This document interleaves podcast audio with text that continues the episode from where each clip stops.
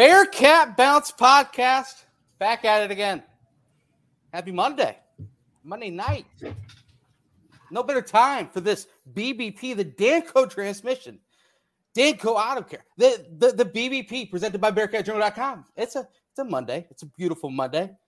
And I am Brent Young. That means I'm joined by two guys, two guys that will be bringing you some beautiful superlatives with football right around the corner. It is one of the co hosts' favorite topics ever. I'm excited to bring it to you with them. That means it's no no further time, no no later than to bring in my two guys, sidekicks, partners, Mr. Aaron Smith and Chad Brendel. Gentlemen, how are we? Delightful. It's uh it's Kelsey's birthday. She's been a pain in the ass all day, so that's great. Okay. Really excited about that. How'd the party go on Saturday? That's what everyone party, really wanted. Party was outstanding. Chelsea okay. and Stu came over, hung out for a little bit. There we go. Stu, Stu participated in the taco bar. Oh, yeah, it was it, it, was it was great times. Weather was it was hot, but it wasn't. We we had some shade. It wasn't terrible. Yeah, not too bad.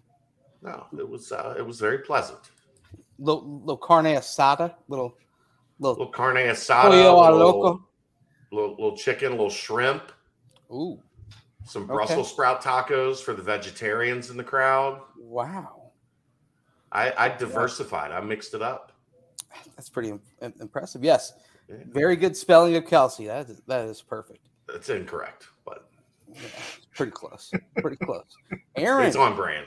It's, it's incorrect, and it's absolutely on brand. So on brand. Looks great. Looks great. Aaron, my man, how are we? Um, a little frustrated with this whole half a tree down in my front yard situation. If you listen to uh the nightcap last night, um, and like there was there was a storm that rolled through uh, on Saturday, Friday, okay. whatever day. I don't know. Half a tree came down. It's laying on top of wires. We've had AEP come out. We have had Spectrum come out. Turns out that it is telecommunications lines, which apparently people still use telephones in their homes um, that aren't cellular. And uh, yeah, uh, they gave us August 2nd as the date that they would be out to clear the tree from the lines. Well, you know, no big deal. So next week on the BBP, we'll, we'll give them give them some live shots. Is that one the second? We'll see. I'm, I'm going to call them every single day until somebody shows up. Uh, that's Tuesday. That's that's the PTP. You can give a live from the uh, takedown of the tree. There we go. That tree better damn well be gone, but well before next Tuesday. There we go.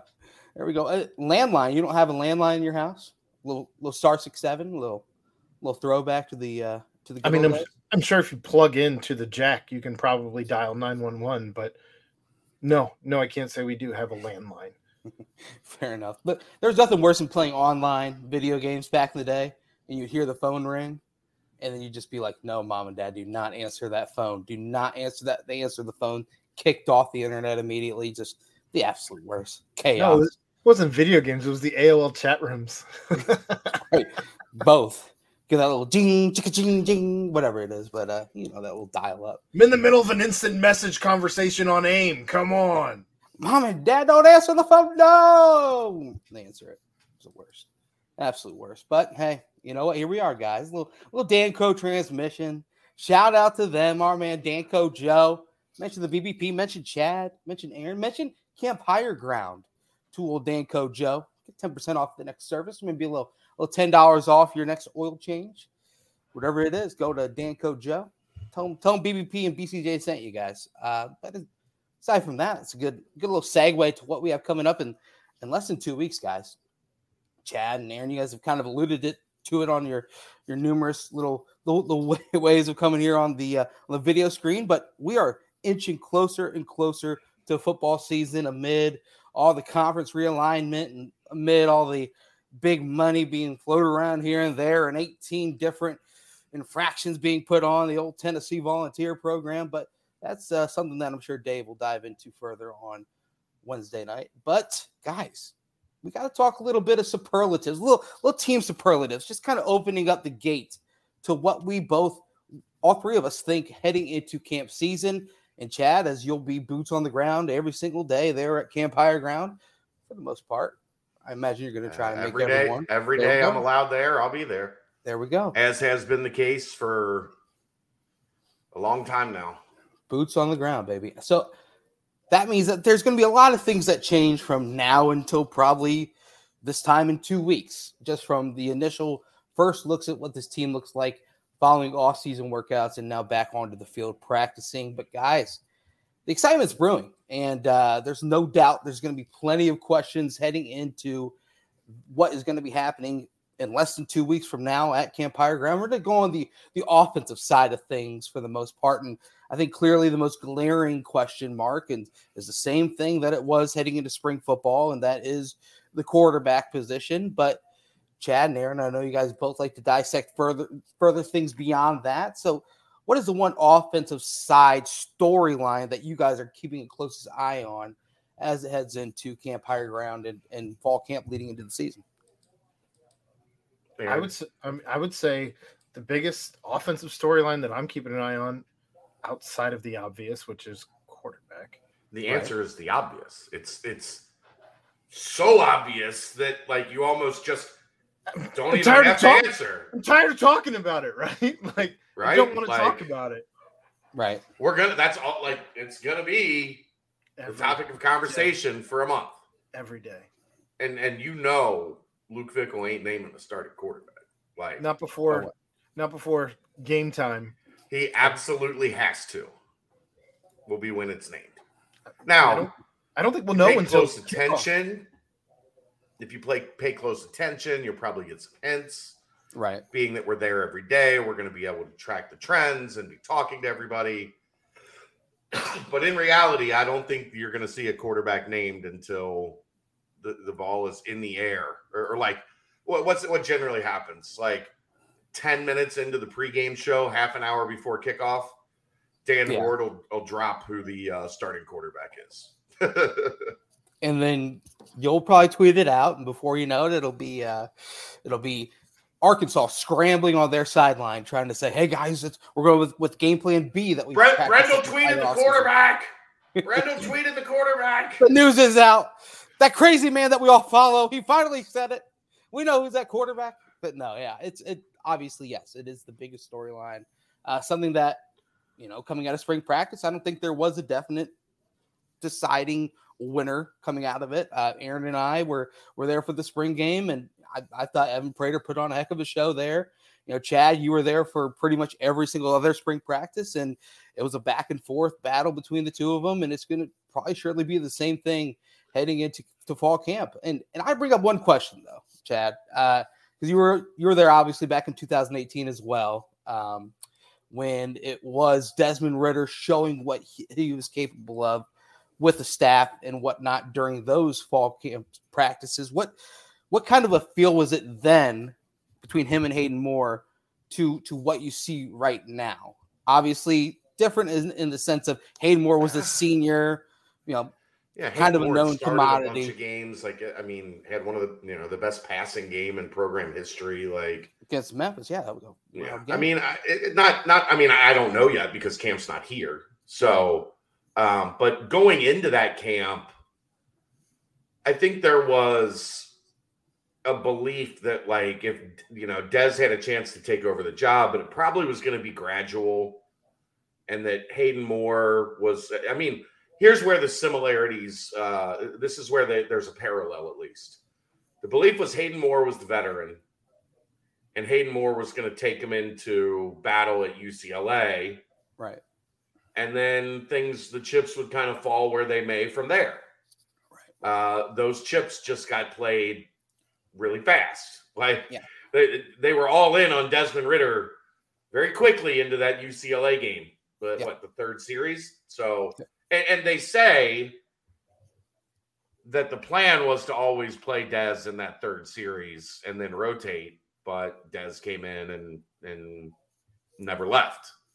Right. Um I don't know that we're at we're at that point with with this situation because I think it's legitimately even. I mean, I Yeah. you know, I I I, th- I think somebody needs to grab the bull by the horns when we get out to higher ground and say this is my job. Um, that's what the coaches are going to be looking for. Like they don't want to they don't want to split every first team rep for three Right. weeks at higher ground or however long they're out there. Like they Yep. they want to they want to give the opportunity for somebody to to go with it, and it's going to be interesting to see if either of these guys is ready to to separate themselves because we didn't see that in the spring. We we saw two guys that were pretty evenly matched.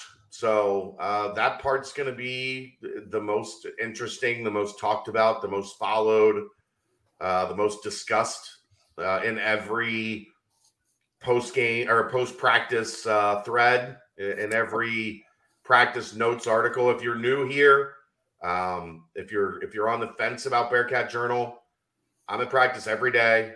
I write an article every day the notes uh, of what I've seen at practice that day.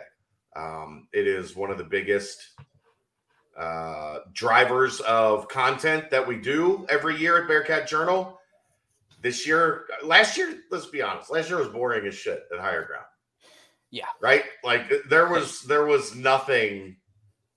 We were like, who's going to be the the second string safety? Right. Like Yeah. who, who's gonna who's you know can can Prater comfortably be the backup? Yeah. Uh, like uh, there just wasn't a lot to talk about last year. This year there's going to be a lot more to talk about. So make sure you get your subscription to Bearcat Journal. Uh, the next month is going to be well worth it. Yeah, because uh, I mean, aside from that, it was just all about the the bright lights of of seeing Alec Pierce versus Sauce Gardner every single day. Yeah, like but there And wasn't.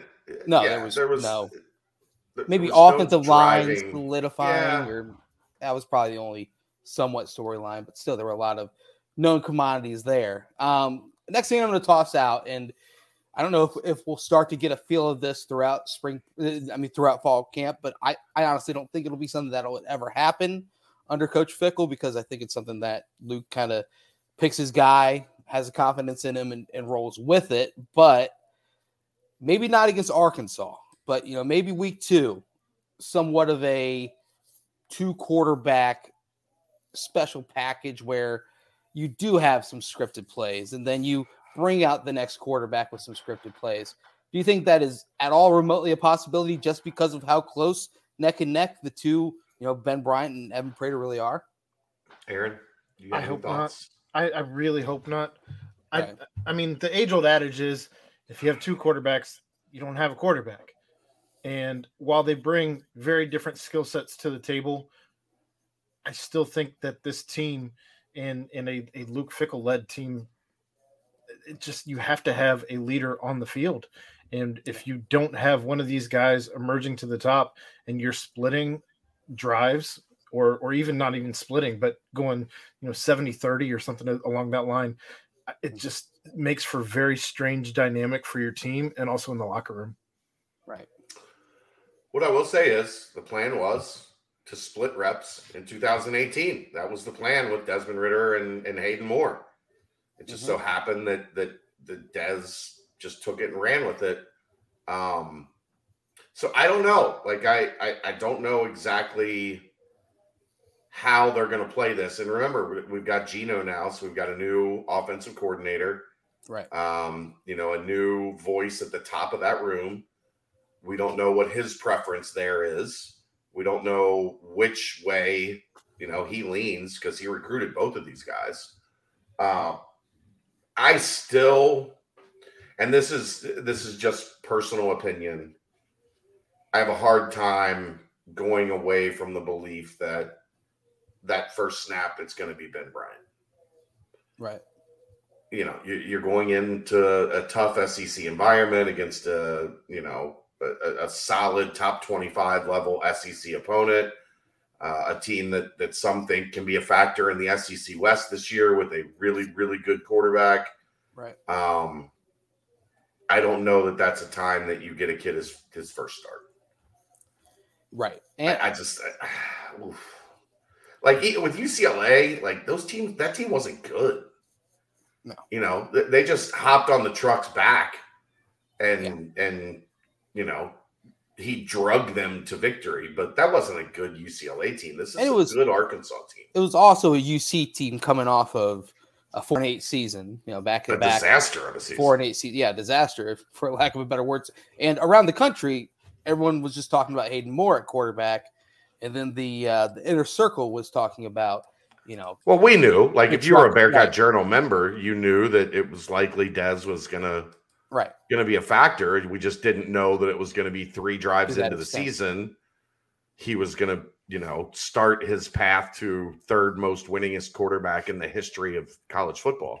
Greatness is what that's called. His path to greatness. If, if if Dave Dave could have cemented his legacy, if on that fateful night in August after the UCLA game, when he was very intoxicated on Dave After Dark, that's also the infamous Dan Hoard in his car with Yep. his son, and Dave dropped an f bomb. right, Uh, if if he would have, you know, dropped, uh, we just witnessed the beginning of the the rise of the greatest quarterback in Cincinnati football history, and then he could have been, you know, canonized. that's Nostradamus right there. It's the Yeah, the exactly. BCJ Nostradamus. But no, I mean, Dave was- Stradamus. there you Dave go. He prefers that. Well, Dave Stradamus. Okay, fair. I'm sure he had some glowing things to say about the truck, which is pretty much true because the truck ended up having a good career here. oh, Dave is Bearcat. Dave is on one right now, right now. he? Yeah. Oh yeah, Okay. Yeah. I love on, it. on the Twitter. He is. Have you seen him, Aaron? Mm. Yes. No, what is is he just blasting out some some Uh, so or- so Jon Wilner is back on his like Pac-12 propaganda, uh, and and Dave I- is Are we ready? Are we really ready for this conversation right now? Like, because no. Maybe we'll save it for a little save bit. it, save it for a little bit. Let's get through what we're going through, and then I- if we do have time for conference realignment discussion, Christ Almighty. well, yeah, no, I it's saw not really conference realignment discussion. It's just It- Dave. I Right. mean, we're not doing this yet. Well, we'll get there.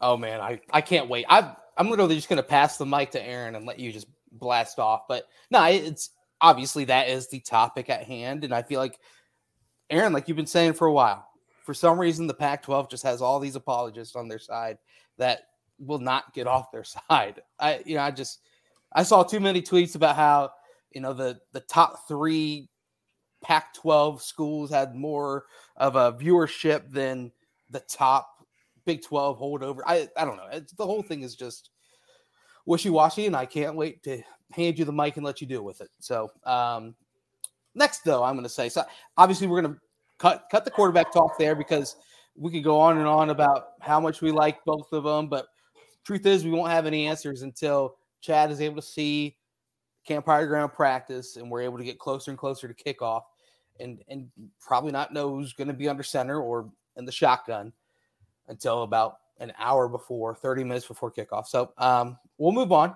Uh, my biggest storyline outside of the obvious was uh, let it fly season two let's get it baby.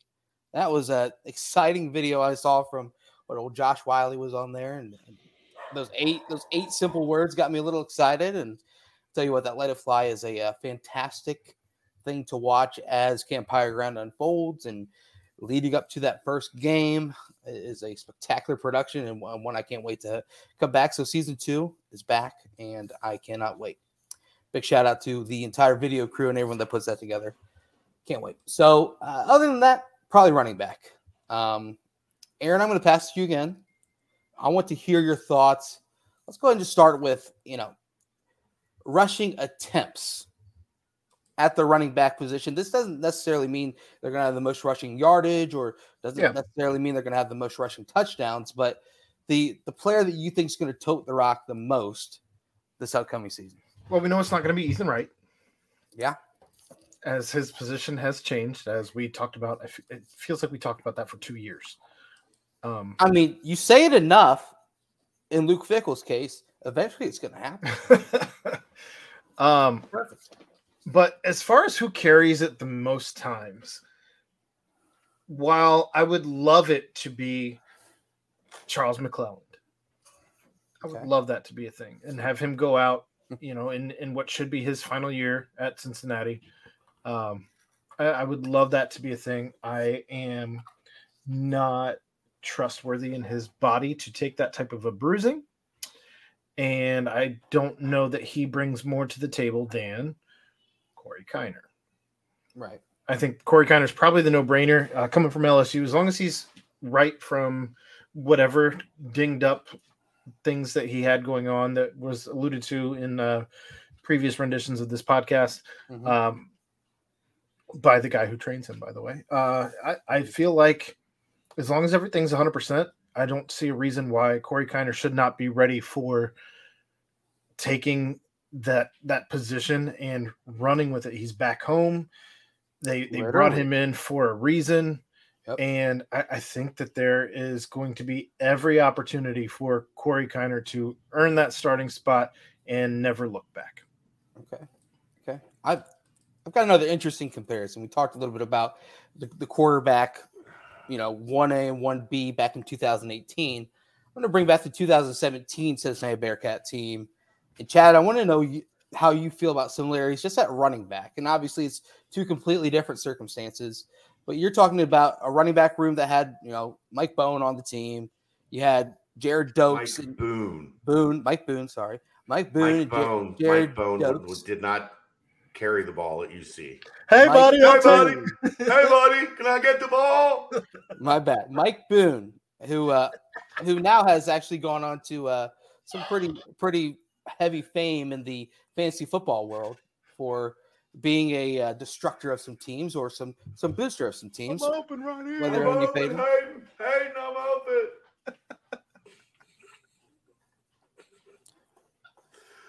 We're not Mike- done being children. Mike Mike Bone is Yeah. gone. Mike Boone was that running back. I And was Boone- here in 2017, Bray. Yeah, he was. You're so mad. Mike You're so mad right now. Mike Boone. Oh, my cheeks hurt. Mike Mike Boone actually led the team in carries with 110. Gerrid Doaks led the team in rushing with 513 yards in only nine games. Do you feel some sort of a you, you know?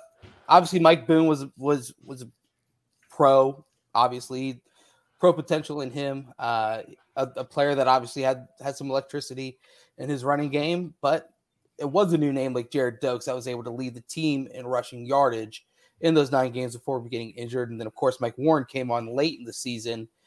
Is is that something that you could maybe sense with this team where where it might be, you know, Ryan Montgomery leading the team in rushing attempts, and then you have a player like a Corey Kiner coming in leading the team in rushing yardage, and then a third player, whether it be you know a, a, a Chuck or even a Miles Montgomery, who starts to shine later in the season, but enough to to give the ball around and have each one of them really have their stamp on the season, or do you think it's going to be they find their starter and they kind of roll with him and, and and ride him for a multitude of carries, kind of like the the truck years, if you will. I think it's going to all depend on one Corey Kiner's health because he's been he was dinged up last year at LSU. He's been he was dinged up at, at spring practice for LSU. Right. He's been dinged up a little bit since he got here. Like, do we get a 100% fully healthy Corey Kiner? I think that. And, and do we get a Corey Kiner that kind of does the most important part, and that's buy into the system, the program, everything it means. If he does that, and he's the type of running back we think he is, I think it will be hard not to uh, see him push himself into a prominent role. Um, I know the staff loves Ryan Montgomery. I, I know, you know, obviously Chuck has been through a lot. Um, but there was a couple times this spring where like you saw him put his foot in the ground, make a cut and go, or like you saw him hit the hit the Jets a little bit, and and you're like, oh, okay, okay. And we all know I'm I'm a Miles Montgomery guy. Like Right.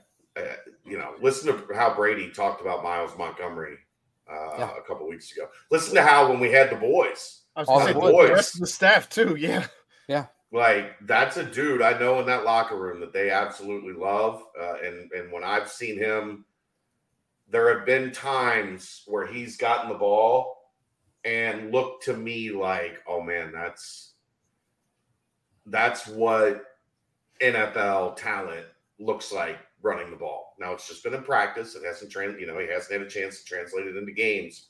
Mhm. Um, but I, I- if Kiner stays healthy, I think you'll probably see him lead in all the major statistical categories.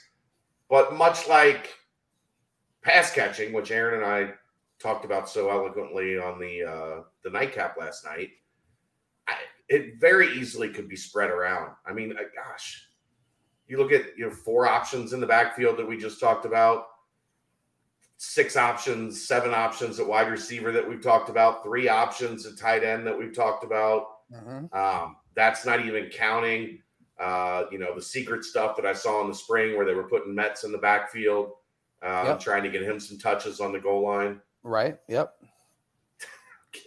They had Cam Jones at quarterback during that time. right? yeah, they had Cam Jones Yep. uh, lined up at quarterback and Mets behind him In the shotgun. Yeah. Yeah. That's with their Dante Corleone at fullback. Dante. They're- yes, that's that was right. Yep. Eight lineman set.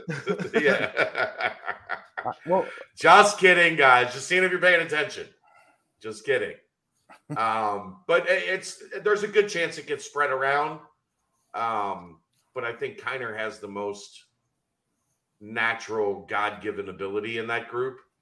Um, so I would I would pick him to lead in those categories, especially without like like touchdowns maybe would be different if there was like a a thumper yeah. right? Like a guy you bring in on those those third and goal from the the one yard line situations that could gobble up some touchdowns.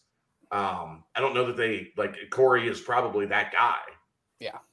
So I, I don't know like who's gonna steal the touchdowns from him if he's the guy that's getting the bulk of the carries and the guy that's being used Yeah. Uh, in the short yardage situations. So I would go Kiner. Um, he, he's got to prove he can stay on the field and he's got to win the job. Uh, but I think if those two things happen at camp, that'll be the guy. First off, I, I can't believe I said Mike Bone. Um, second off, Us either. Uh, us either. That's why, like, look, man, I know you get mad at you when we laugh at that stuff, Oh, but I mean, you fucked up. I did. I did. But uh, Remember back in 2017, Mike Bone playing running back? Me either. I mean, I, and I know it's Boone too. I just I know you Yeah. know. little little little brain fart. Um, but yeah, I you know it, it's funny you bring up like the you know th- having a thumper or someone that can come in and and kind of get that short yardage. It reminded me of those you know late teams with uh, Mark Dantonio as coach when they had like the kind of the three headed monster in the backfield, if you will, with like Butler Benton, Jacob Ramsey, Bradley Glatthaar, and and you know Jacob Goble. Just kind of the the ability to, to use different at one time. But I do think it's more akin to where this is a season if if Kiner can show he's healthy, like you said.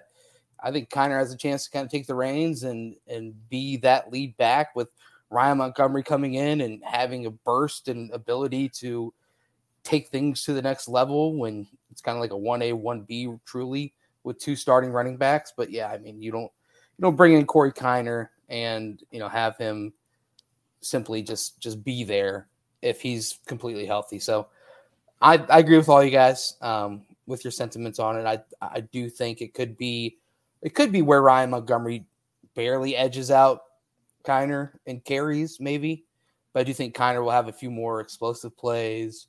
And of course, like you said, in the red zone, I, I believe he's the thumper that would get into the end zone unless they maybe have Miles Montgomery some sort of a niche and he's able to to really figure it out, and that's where he's a specialist or something along those lines. But Kiner, I think for me, um, will, will be the one that just progresses and is able to show and, and practice and fully healthy. He is that stud, that you know, borderline five star running back that the staff was so heavily on uh, a couple of off seasons ago, uh, recruiting wise. So I'm Can I make a party point? totally agreement. Yeah, party. These, these What you got? top three party full food. Oh, Salami rolls with cream cheese. cream cheese in the middle. Yeah. Wow. Chad, I, I got to give it to you. My uh, my family loves making those for parties. Put the little toothpick in them and, and go from there. Kelly Kelly makes them all the time. This time she got the like the bigger, thicker, like kind of Salami? you'd use on a sandwich, Right, right. and did it with those instead of the little thin, like tiny ones. Right. Oh, they're like three biters. You got to take three bites to do them. funny uh funny side story to that. I I went to a college party one time and like it was like a They Super just Bowl. had them. It was a Super Bowl party and I brought them and everyone was so now it's just like a on the butt of a joke a lot of the time. It's like, Brent, are you gonna bring your salami rolls again? Because I mean you're at a college party, people kind of just look at them, they're like, What is that? And I'm just like, they're good. They're Why did you rolls. show up with hors d'oeuvres? They're salami rolls. They're so dangerous. Kelly starts making them in the house, and she has to make sure I'm not around. Because you just Because I would just stand there and eat them as she, like, she rolls it up, she puts it in the, in the container.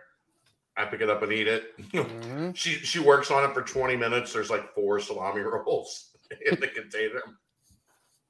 Sorry. Well, speaking of of catching it before it's it's ready, I, let's let's move on to the receivers. How about that?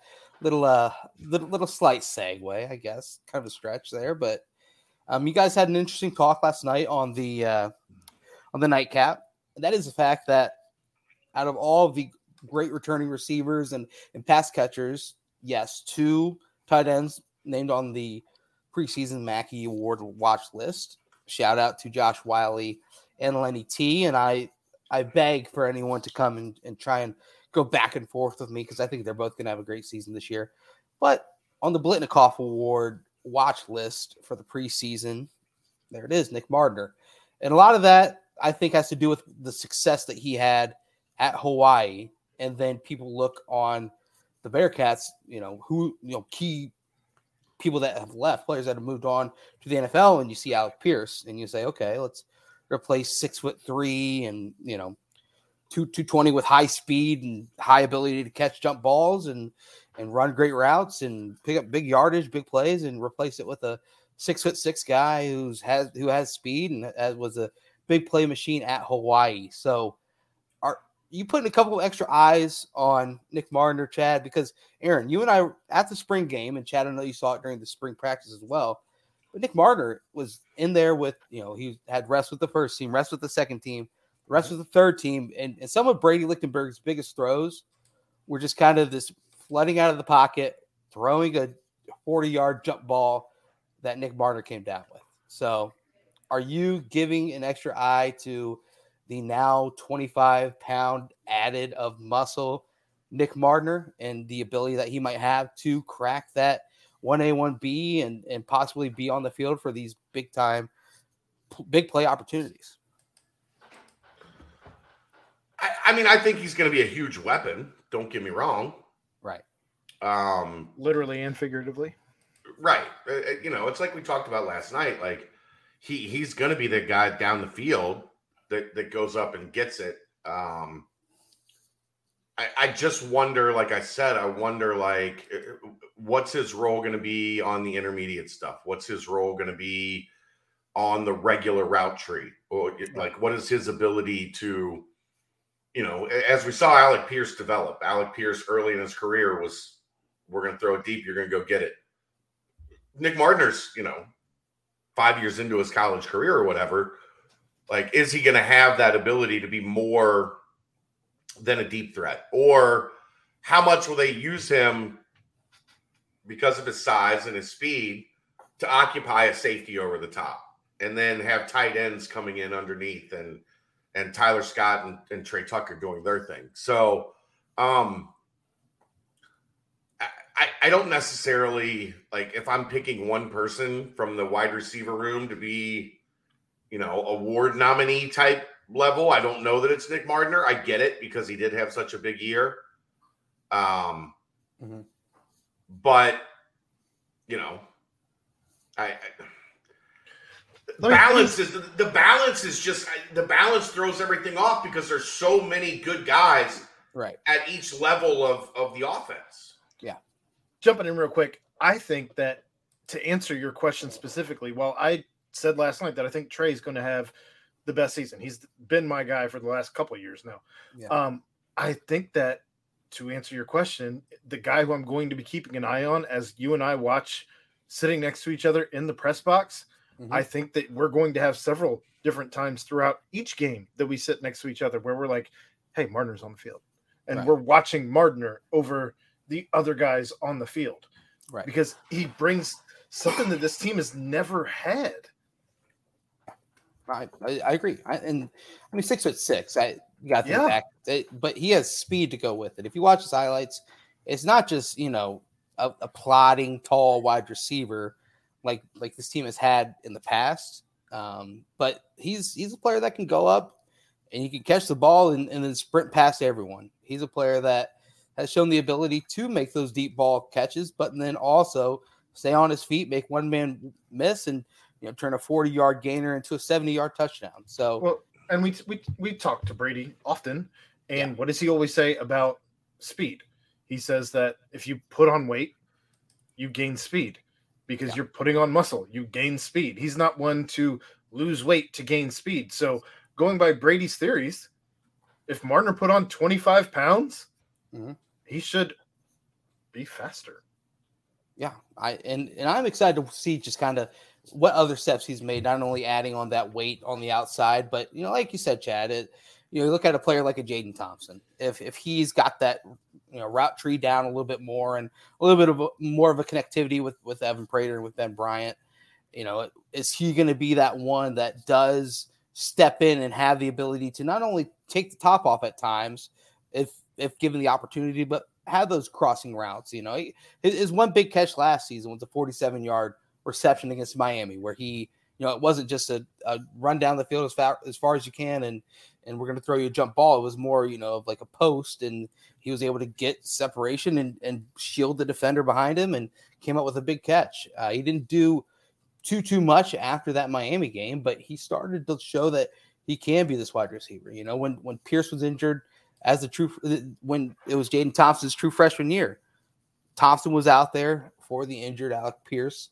Um, he had one jump ball in the corner of the end zone, but it didn't come down with the catch. But it looks like the staff does have some sort of you know sense of security and sense of you know trust in Jadon Thompson. So you know, so is, here's the thing with Jadon, I think too that that needs to be mentioned. Yeah, he has come out of his shell quite a bit. Like, yeah, it's not that he was a quiet kid, but like he was kind of in the background, right? You know, right. the first two years. And this off season, I've really seen him become more comfortable in his skin you know, be, be more vocal, be a little bit more outgoing, be a little bit more uh, joking and, and playful with the guys and like cutting it up a little bit more. Mm-hmm. Um, and usually that's a good sign that like a kid is is growing into a larger role, a, a larger right. you know footprint on the team.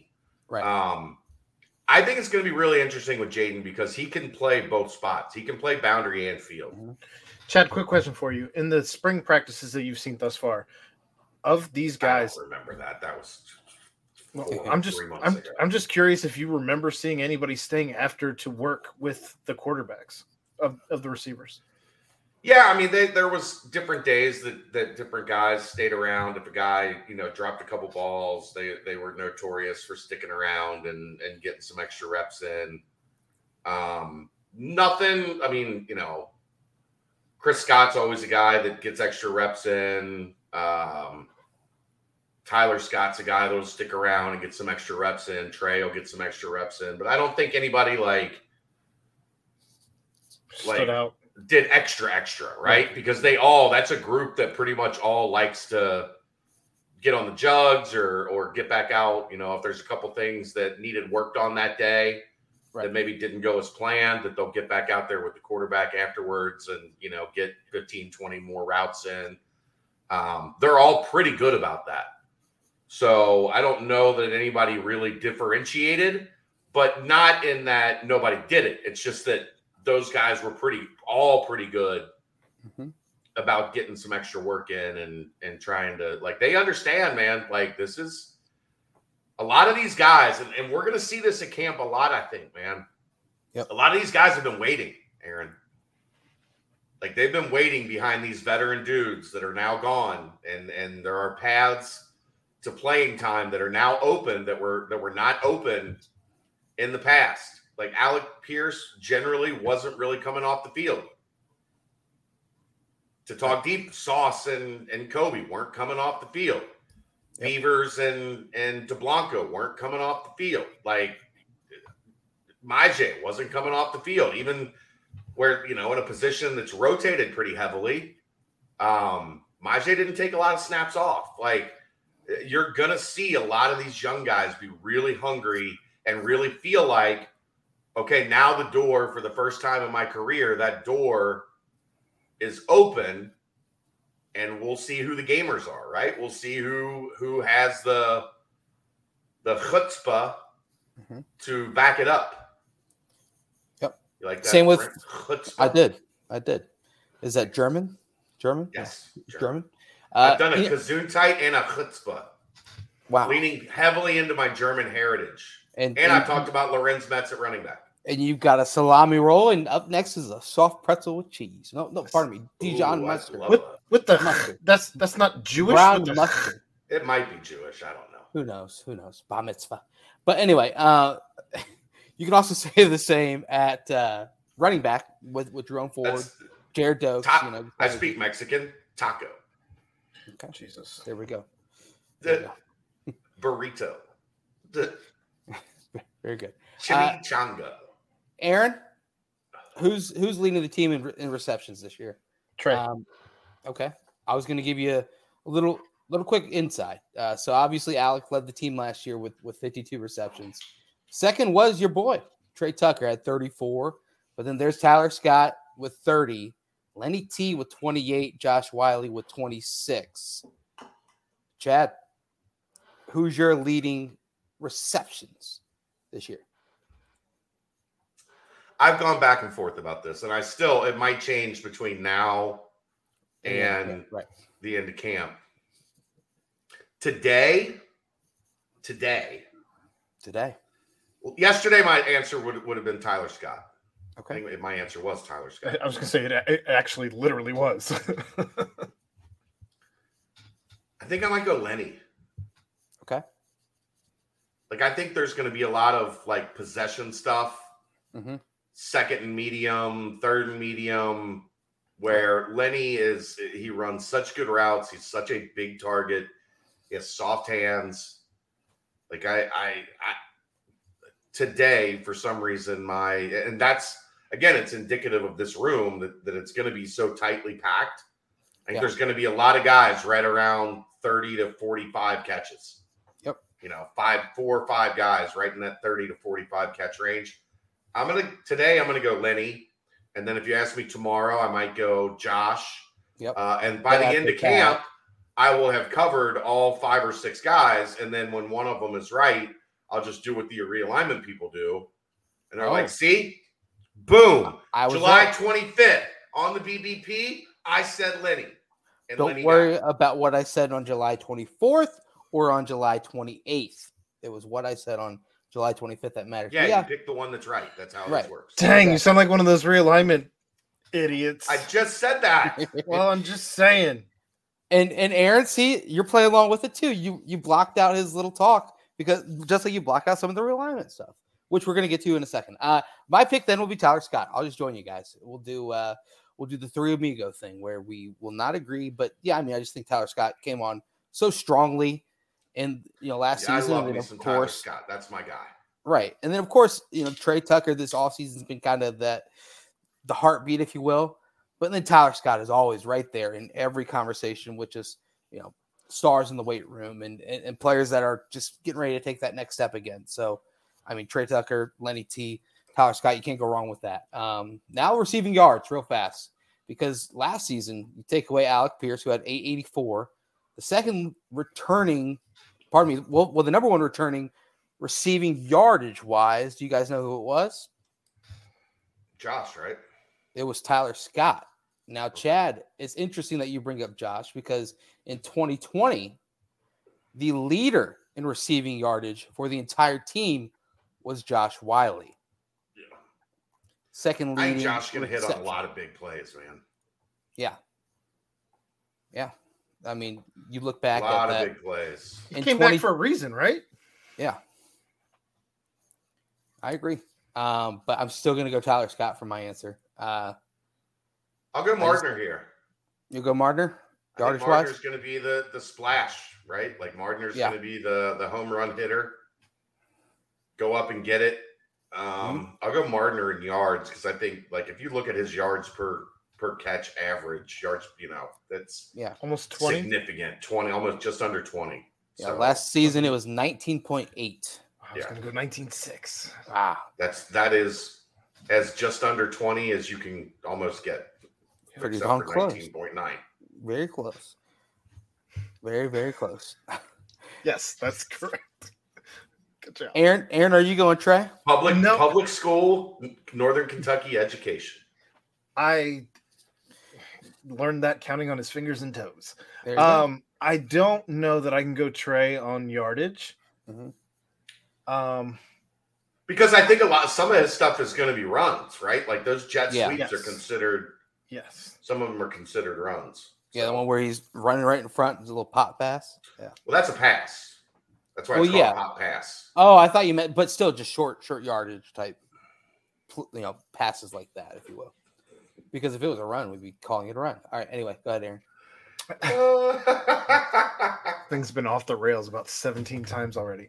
Um, I would agree with with Chad. I don't I don't want to actually try and go too uh, crazy here. I, I think it's going to be Nick Mardner also, and I, I think there's Okay. too many tangibles, not not intangibles with this guy, but actual tangibles that that are going to get him there. he's Yeah, six six. He's fast. He has good hands. Like yeah, And he's done it before. Right. right. Yards, yards per catch. I had Nick Mardner. I'm sure we all do in yards per catch. Um, but n- next is receiving touchdowns. I'm going Josh Whyle on receiving touchdowns. I go Lenny. I think I go Josh. Again, they love the fade, right? Yeah, yeah. I was gonna say. Remember last year how many touchdown passes from Dez to Alec Pierce, where it was just 20 yards and in, and just a quick fling out to to Alec, and he came down with a 50-50 ball. That produced, I would say, probably six of his eight touchdowns on the season. Yeah. Uh, so and and Josh had six touchdowns last year, second on the team uh, back in 2020. Josh came down with six touchdowns as well to lead the team. I just think that Josh is now that back to being that 50-50 guy like he was when Alec was out with an injury in 2020. So it's Josh for me. What? There was just a very strange comment. I had to put somebody in timeout. No, no, What did what did he say? we're not going to repeat it. That's why it's, it's been blocked and, and put in timeout. Oh man. Somebody wanted to give you a handy. oh Jesus! Interesting. Yeah. Yep. Moving on. All right.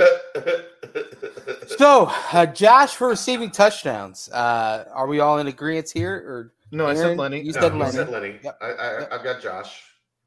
okay, there we go. There we go. And now next, last but not least, we're gonna move it along quickly and pass on the all-purpose yards and total touchdowns. We can discuss that at a later time, but I want to hear you guys' thoughts on are all five offensive linemen going to be named to an all AAC team this season? There were three last year on the first team, all AAC, and there was one preseason All American in Jake Renfro. All five return starters that, that were in the Cotton Bowl last year. It's uh, a chance to have a pretty special season at the offensive line position. No, Chet. I don't want to steal your thunder, Chad. I'll let you go first. no, I, I- I don't think they're all going to all five be all conference. I mean, that would be. I, I don't want to say unprecedented because I don't know. Like it might have Well, happened. I mean, first team, second team, or third team. I know, Spread I it know. out, yeah. but throughout the whole conference, you're talking 15 guys, and Cincinnati's going to have five of the the 15, and, and plus injuries. Right. Somebody's going to get dinged up. Like eh, I'm not going to. No, I, I'm not going to go there. Okay. I think they will be very good along the offensive line, uh, but I don't know that you have five all conference guys. Okay. I'll go out on a limb and say that we don't even know who the starting five are going to be come week one. Okay. Camp's going to be Interesting. interesting, man. Interesting. Camp, That's gonna be one- so. So remember, this is what we talked about coming out of spring. Yeah. that was the first fifteen practices that Cummings had to assess and evaluate, Right. and I don't know. Like, uh, is it probably going to be like running back? Uh, I think that's that's the leading, the leader in the clubhouse Right. that you run it back with, you know, Tunstall, Cooper, Renfro, Metz, O'Quinn Right. from left to right. But I'm real interested to see these first that first week of camp if Cummings hasn't conjured something a little different up. Um do I think it, it involves moving Renfro? No. I, I think you have a potential All American at center. Yep. You don't move him to guard just to move him to guard. Like, Right. uh, uh, you know, I, I don't think that that's the case. But I think it is like Metz getting a, a, longer look at tackle in camp, I think is possible. I Mhm. think getting, you know, I think O'Quinn has been really good at right tackle, but I, Yeah. I think naturally he's more of a guard. Yep. Like, do you try to get him like the combination of Renfro and O'Quinn next to each other for the run game, like running inside? We know they like to run inside, Mhm. could be devastating. So I, I'm just like I said, I, I think more likely than not, we see what we saw in the in the Cotton Bowl as Right. far as who the five guys are across the line. But I just want to put it into the universe. I don't think it's out of the question that that we see Cummings take what he saw in the spring and maybe tinker with a couple different looks um, as camp gets started. Yeah. and I- to see how they they like it. I mean, you can think back, uh, the game that Dez really took off in 2020 was at SMU. That was also the first career start for Jake Renfro at center, and first career start for Dylan For O'Quinn O'Quinn. at right guard. So Left guard, um, that's right. left guard. Oh, left, left, left. Yeah, because because they had taking Cooper's spot. Yep. Um, but Tunstall's obviously gotten a ton of talk from Brady and the strength staff over the uh, offseason. I think Tunstall. I think mo- Tunstall was excellent in spring. Yeah, yeah, and So- then uh, Cooper looked good. He looked looks like he's being a leader as well. So, I mean, clearly, so some birdies, but yeah, we'll we'll see. We'll see uh, the first couple days at Camp Higher Ground and uh in, in fall practice. What kind of movement? But yeah, I mean, Renfro is is all American caliber. So let's see if he can stay healthy and, and really show Yeah. that ability that he has. So yeah, I agree. Anything else as far as the offense superlatives go, guys? How about one last Right. one? You think uh backup left tackle Matt Lanham? Got to be Cam, Cam Jones, John Williams. I think Cam was working mostly at right tackle as the backup. Hmm Um, I'd have to go back through my notes on two deep at left tackle. Yeah. I mean, I, I, I just don't recall off the top of my head who was who was two at left tackle. right. And that kind of tells you how how much of a step Tunstall has taken as well. Oh yeah, big time step, big time step. Uh, real quick, rapid fire: more passing yards or rushing yards this season? That's a good question. I think you have too many weapons on offense in the pass game to not have more yards passing. Yeah, I I think don't- here's here's the other thing I'll say, and that's that's pretty much in agreement with you, Aaron. Who's the home run hitter That was my next point. Yep. at running back? Like, who's the guy that's going to smash those 50, 60 yard runs to keep up with what you're seeing uh, from the offense on some of the big plays? Um, Unless it's yeah, Brady. I, I mean, maybe it could be. And you can say Mike Um, Warren did that, but it was after 20 carries. You know, then he would Right, Mike. that. Mike that was gut yard. punch, gut punch, gut punch, and then you know, all of a sudden, boom, he's in the open field. So yeah, I would I would go I would go passing. Yeah, I agree. Um, for kind of piggybacking off what both of you guys said, there's no Jerome Ford in that backfield anymore. Um, so, I, I, mean, Ryan Montgomery had that one long run against uh, at South Florida last year, so he, he's got that in him, but he doesn't really have that big time breakaway speed. So, uh, like I said, no no Jerome Ford in that backfield, and it took a lot of carries for the offense to have more rushing yards than passing yards three yeah. seasons ago. So uh, we'll see, we'll see. But yeah, that's the offense superlatives leading into camp. Defense next week, but uh, right now is that time. Yeah, we kind of already touched on that a little bit. Chad has to go back on his in his yeah. notes and take a look, but uh, yeah, I mean, I don't know. I think there's a lot of flexibility in that little in, in the backup as far as the offensive line goes. John Williams, you know, knocking down to to guard or out at tackle as well. So we'll see.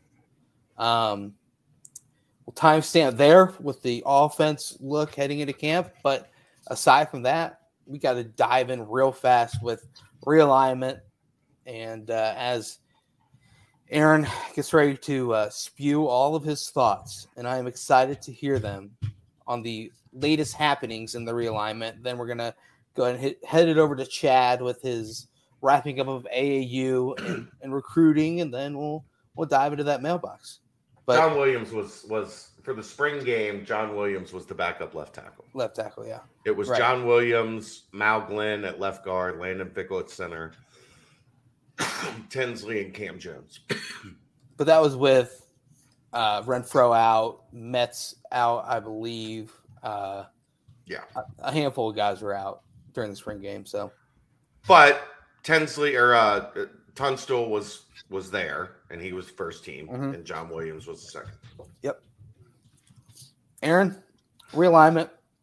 What the uh, this past past week it was the SEC and ACC media days. Uh, this week it is Big Ten and Pac-12. Um, Chad on the SicEm365 is is that what they go by? The uh, yeah, the um, podcast that they had on. They had the Arizona Chad Brendel on their podcast, and he pretty much, in essence, said that ESPN lowballed the, the Pac-12 as much as you can lowball someone when it comes to a uh, TV deal, and now all of a sudden it's disarray and, and confusion. And then, on, of course, on top of that, as well in the podcast, he said that he knows for a fact the president wants to go to the Big 12. So, uh, a few things there to untie. But, Aaron, what are some things that are on your mind as far as the whole realignment and what has happened up to this point? When you think of the Pac 12, what teams do you think of? Oh, you know, you got your UCLA's, you've got your USC's, you've got uh and Oregon, and that's it. Oregon, Stanford, Washington. No, that's, that's because you know. You don't right. think of Stanford when you think of Pac 12. Not since no. Andrew Luck have they been relevant. Andy Luck, baby. Right. And he's already retired. Mm-hmm. Yeah. Uh, Washington made it into the college football playoff, what, like year one of the college football playoff before the big teams were like, oh, this is how we make a lot of money, right? I guess right. we'll we'll make sure that we get into the college football playoff. Mm-hmm. And they made sure that Washington has not sniffed it since. Um, I just don't understand again what this love affair is with. I mean, going back to the the big tweet that Dave pointed out, where he said uh, from Bearcat Journal on Twitter, if the Pac-12 as constructed moving forward is in bigger markets and has better brands, then please explain this so breaking it down on Friday, December 3rd, you had at four o'clock the uh, Cincinnati Houston AAC championship mm-hmm. going up, going up against the no, I'm sorry, that was that was Saturday. On Friday, Friday at 11 o'clock p.m., you had USC versus Cal, and that pulled in 390,000 people. Okay, that's like anything on TV, right? Like it doesn't seem to mm-hmm. move the needle for me. Uh, then on on December fourth at 4 p.m. you had on Saturday you had Cincinnati Houston in the AAC championship that drew 3.4 million. going up against Alabama, Georgia, which drew 15.2 million. And then you had the uh, Pac 12 championship at 8 o'clock that night at 4.2 million, which sure it beat it beat Cincinnati Houston without going up against Alabama Georgia. Uh, they were going up against Michigan Iowa, which drew 11-6, but I, I I don't understand. They were also going up against Pitt Wake Forest, which drew 2.6. I just don't understand how you still think that these markets are bringing in these Pac 12 markets are bringing in something better than the Big 12. Like, I, I still think it's, I think it's ESPN trying to save a product first and foremost, because without the Pac 12 being a conference, they lose, they completely lose a product in its entirety. Um, and I think that the Big 12 has positioned themselves to be number three. You cannot convince me that the Pac 12, as it currently stands, is going to be number three. I don't know what we're doing trying to convince people that the Pac 12, as it currently stands, is number three. It just, to me, this all just seems like just a lot of hot air. And I, I don't know outside of ESPN trying to save a product, what the hell else is going on? Ah. So what clearly happened today was that you know the Pac-12 sat down this weekend and came up with a bunch of talking points, and then sent them out to the you know Stewart Mandel and and John Milner or whatever his name is. Um, like uh, uh, that's what happened today, it, clearly, because there were multiple media members tweeting out these these TV numbers. Like they all just randomly over the weekend were like, you know what I'm gonna do this weekend? I'm gonna put numbers together for sit down and really crunch, really crunch these Pac-12 media numbers. Let me dive far into this. Yeah, I, I, it's time for a deep dive, honey. I know, like I know the kids got you know a soccer game, but I I'm gonna be in my office. They're not putting. Some, they're not putting these these slides together, these these tweets together. Right. They're not putting right. together the, the numbers. No. not going to find the TV ratings and screen cap to make I'm really gonna make my point here. Come on, man. Right. I agree. I what do I mean and then what's your guys' take on obviously it's a people just throwing out random numbers here and there, but uh, someone in, in, Jason Scheer, who I mentioned, Chad is kind of the U of the uh, Arizona two four seven Sports. Um, he, he throws out loud. He has been very loud, very loud, loud. And he's coming out and saying twenty four point five million is uh, the the number that ESPN offered the Pac twelve. Is Oof. is that no? But but is that is that per school or is that what the top schools that are going to be making more, Oregon, Washington, than the rest of the conference. Yeah. Um, I don't know. At because that's what's also been talked about for I feel like the last three, four days is that Oregon, Washington want to make more money than the rest of the conference. Why? Right. Because the rest of the conference is trash. Yeah. The yeah, the but San out, Francisco. Yeah. Okay, cool because that's what that's what I'm doing if I'm in San Francisco is sitting down to watch a nice Pac-12 game. Pac-12 after dark, baby. It's not. It's not after dark there, really. It's no, after it's dark sunset. here. It's sunset. Yeah, and and the San Diego State edition, though, you guys are not putting that into account. That's okay. kind of LA-ish, right? Right. Yeah. I I I drove two and a half hours to San Diego uh, a month ago, and it was not it was not close to LA. Like no, it, it was. It, it, I could almost get to like like Nashville in the time it took me to get to San Diego. Not not quite as close as the map shows, right? Uh, but you know, it's it's you know, and then you hear the constant mention of that 10:30 p.m. time slot for give me a break for you know the give me a break these, whether it be Fox or whether it be ESPN. But it's still it's it's kind of one of those where I feel like that 10:30 p.m. time slot is for either all the gamblers out there who are, you know, clinging on to one final bet late night, or for the people that just have their TV still on, and it just happens Right, to be you're just still up after a long day of college football.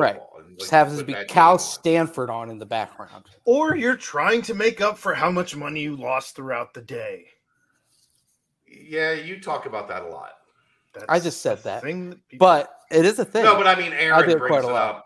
Yeah, you both bring it up quite a lot. You're trying Well, to catch up. well, because I personally have done it, and it's uh, it's not fun because then you got to wait for the Hawaii game that's on afterwards, and then you got to hope. Yeah. so Somehow, then some you're way- really digging. Then you're really trying to dig out of the hole. Got, got to cheer on your Rainbow Warriors and Nick Mardner, and uh, the, now the ghost of Nick over, out there. So uh, I don't know. It, it's uh, I hope it- last year you were betting against Hawaii. no. A lot of times you think home field advantage is going to help the Rainbow Warriors. It's uh, no. A lot of weird. They don't have a home field right now. out there in they? Hawaii. Aren't they stadiumless? I meant just like island, I guess. Island field advantage. Yeah. Can we just call it that? Island advantage. island advantage. But yeah, no, I I uh I ended up closing the books pretty early a couple Saturdays this past year. But uh no, it, there's so many different things that people are talking about, and I still just think it's like a whole lot to do with nothing. And it, on the BCJ pod, I'm sure sure Dave, our uh what do we call him? The diagnose realignment conference expert. realignment Yeah, expert. he's our he's the conference the BCJ conference realignment expert.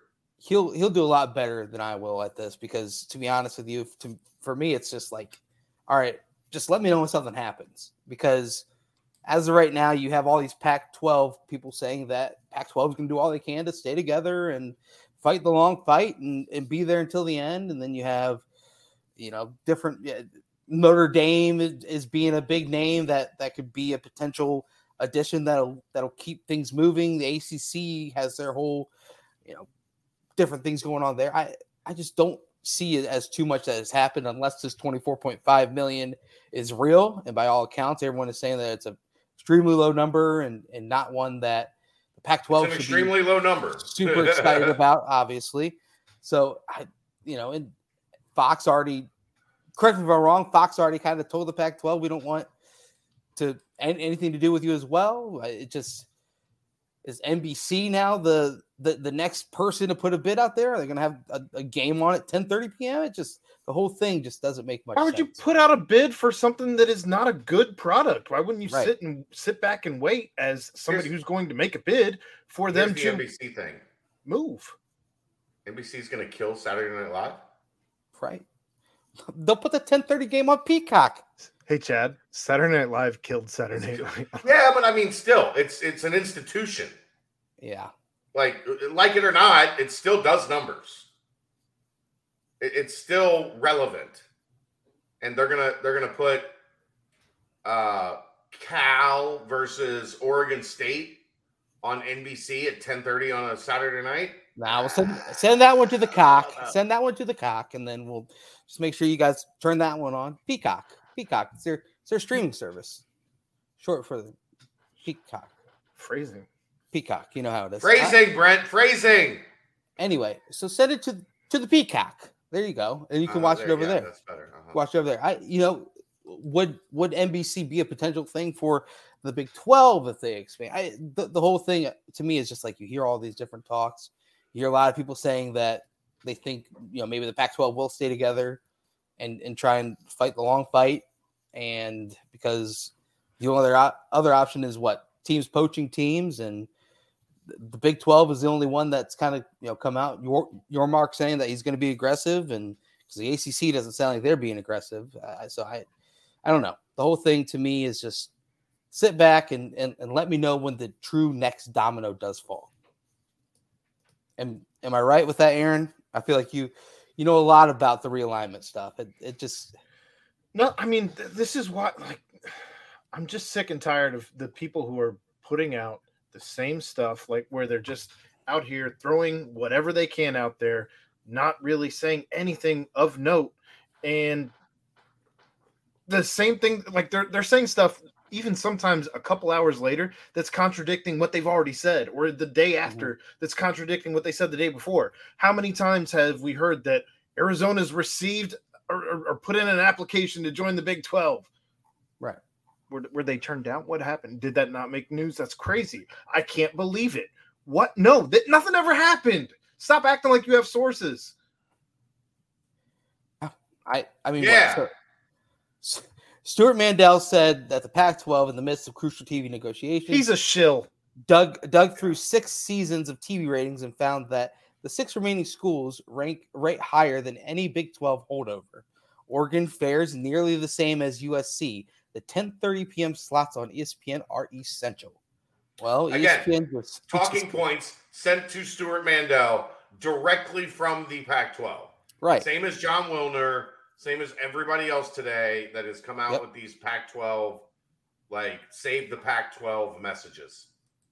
Tonk, 8 p.m. Eastern time every week.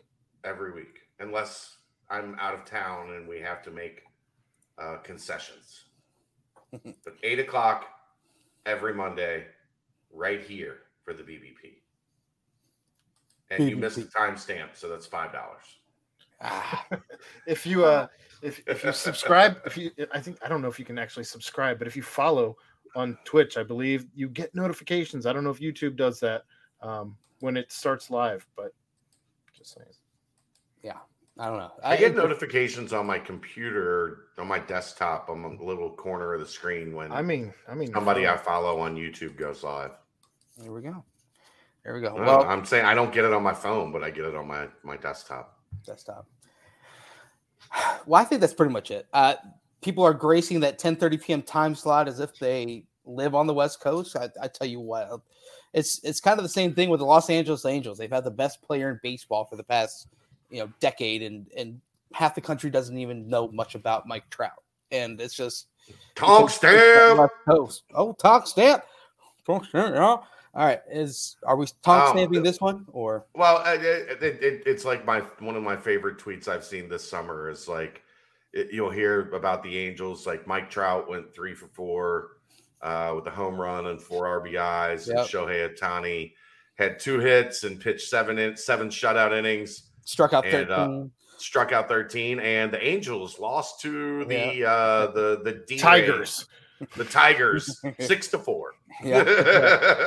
exactly. And no one knew about it until the uh, next day when you randomly see it. I I don't know. The 10 10:30 time slot is sure. I mean, nobody cares in the, in, the you know east of the Mississippi about that 10:30 ESP, ESPN time slot. It's it's like it's it's on because it's just still on. It's Saturday in college football. Yeah, ESPN is just still on your on. TV. Right. It's the only game on. You throw it on in the background, and you're either celebrating your team's recent win earlier that day, or you're licking your wounds, or you're at some bar and it's on in the background, and you glance up every once in a while, hoping that some team is upsetting Oregon, and and oh look at that, another touchdown for Tavion Thomas, and that's about it. That is what the 10:30 p.m. time slot is, and That's the only time I cared about that time slot all year last year. was was seeing Tavion just go off against Oregon. And yes, would that be something we would miss? No, because it would potentially be something that the Big Twelve would pick up, the Right. ten thirty time slot, and and you'd have Cincinnati at BYU at ten thirty p.m. kickoff. That'd Yeah. be a little, that'd be a little fun. But uh, anyway, I you know it's just realignment will be around. Um, I don't know. Do you think something happens in Pac-12 media days this week, or obviously that that, that 24.5 number popped up today? I don't know if that'll pick up steam as the week progresses, or and more dominoes fall heading into next week. Who knows? I don't think you're going to hear anything other than you know we're we're trying to keep the band together Yeah, yeah. till somebody gets a better offer and drives a dagger through our heart. Bullshit, bullshit, bullshit. Bullshit, bullshit, bullshit. And Mike Boone led the Bearcats in rushing back in 2017. 2017. How about that? How about that? All right, go ahead and talk stamp that one, and we're gonna hop into basketball. Chat, AAU season's over. I'll give you two seconds for a quick tear. That was a good tear, very good tear. It's pretty close to coming, man. Wow, that's impressive. Uh, Wait, but what? Pause. yeah, man. Um, But you were able to wrap things up pretty nicely down south. Yeah, I, I saw a couple couple uh, new, you know, new possibilities. Um, a lot of a lot more 2024 stuff than 2023 stuff. Um, Top name. I'll have I'll. I'll have uh, I'll have a, a couple hot board articles coming um, here before football camp gets started. Hopefully, I started working on those today, um, making a couple phone calls and and organizing where I think you know kind of things are at in my mind. Um, I mean, it's it, it- difficult without Isaiah Collier and Arrinten Page uh, on the road Right. because those are clearly two. They're, you know, they're two top of the board guys.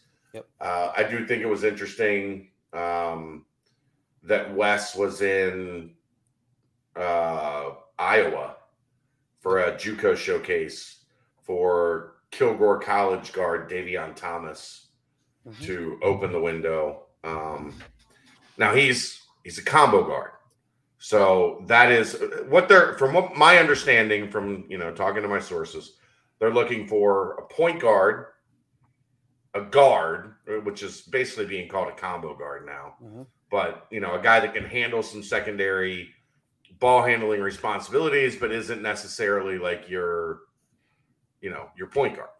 Right. Um, so they're looking for a point guard, a combo guard, or a, a guard, and then a big. Um, Collier would obviously be at the top of the list uh, at point guard, with Jizzle James probably you know the closest behind him. Um, I think Davion Thomas and and Trey Autry are probably right there uh, at the the combo guard position. Parker Friedrichsen, Friedrichsen. I, I think he's another name to keep an eye on. Uh, I'm digging on a couple more names in those two areas. The bigs, it's a little, a little more fluid. Um, you know, Page. If Collier picks elsewhere, does Page pick elsewhere? Where does that stand in terms of them going to the same school? Um, Xavier Booker put Cincinnati in his top ten today. Top 10. Uh, No Duke, no Kentucky. Do I think it's likely? No. Like I, I, I've been pretty clear about that, but I've also been pretty clear on the fact that the kid keeps answering the phone, Right. and the kid keeps building a relationship with the staff. And as long as that keeps happening, you keep recruiting him. Uh, now, you know, a, a kid from Indiana with Indiana, Notre Dame, Purdue, Michigan State, Michigan, Ohio State, like it's everybody in the region not named. Kentucky, essentially. And Louisville. I don't think Louisville is on there either. Um, so you keep swinging and you keep chipping away, and you see if you can you can find a way to squeeze your way into the final five or six whenever that comes out. And then you know he says he wants to get things done uh, by the start of uh, high school season, which you know October is generally like when practice and that stuff starts. So, um, uh, I, I think there was a really interesting kid uh, that I saw at Peach Jam, Laji Dembele, Dembele, Dembele, Mhm. um, that I, I I think is is a, a late a late arrival onto the scene.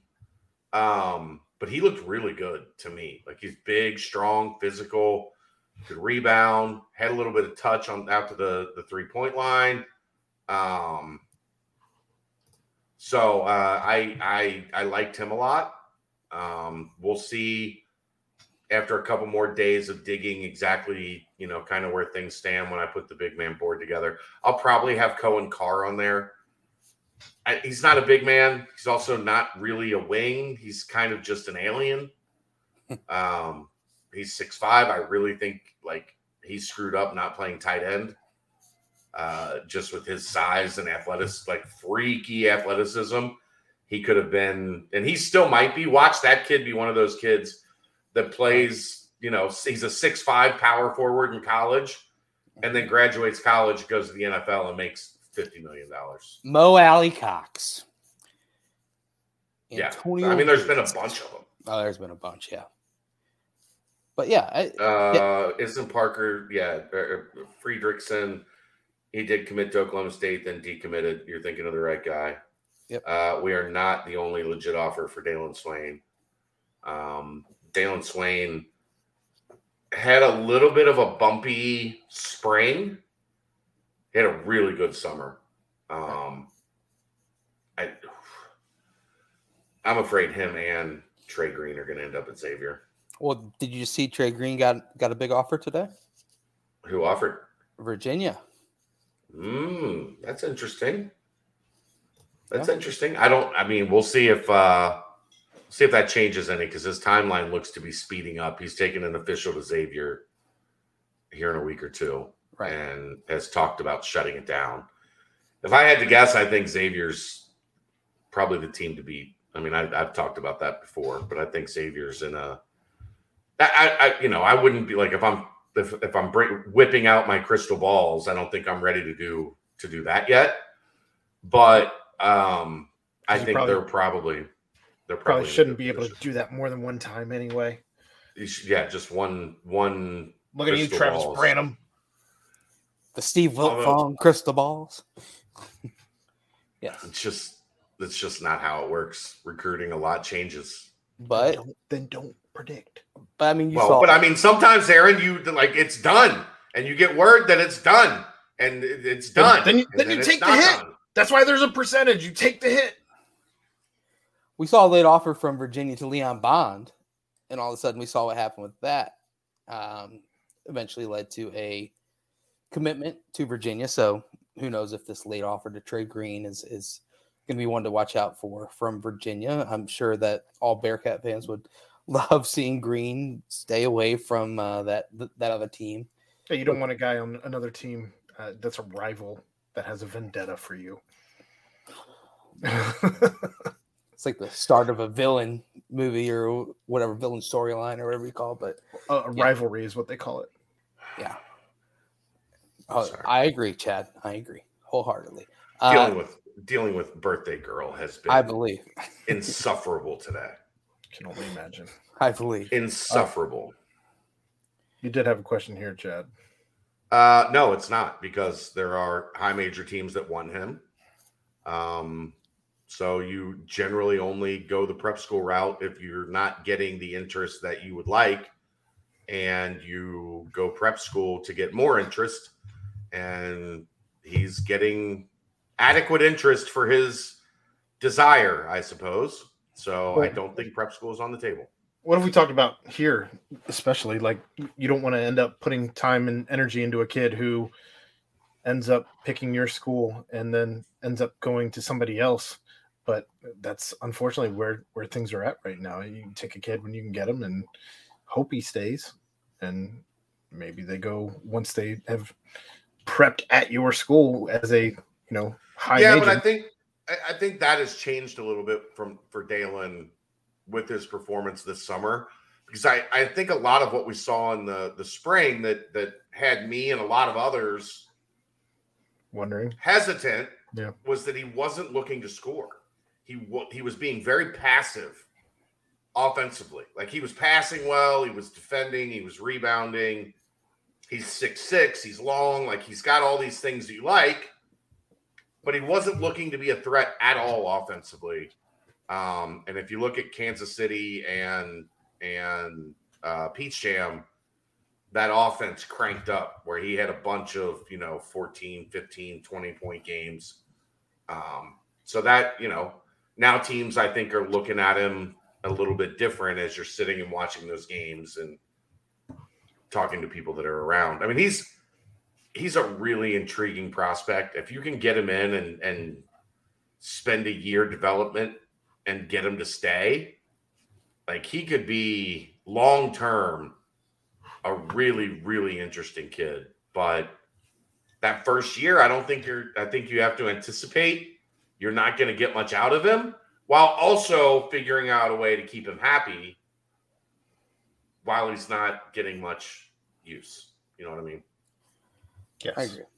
Uh, I know it's a question in the mailbag, but I wanted to talk a little bit more about uh, Davion.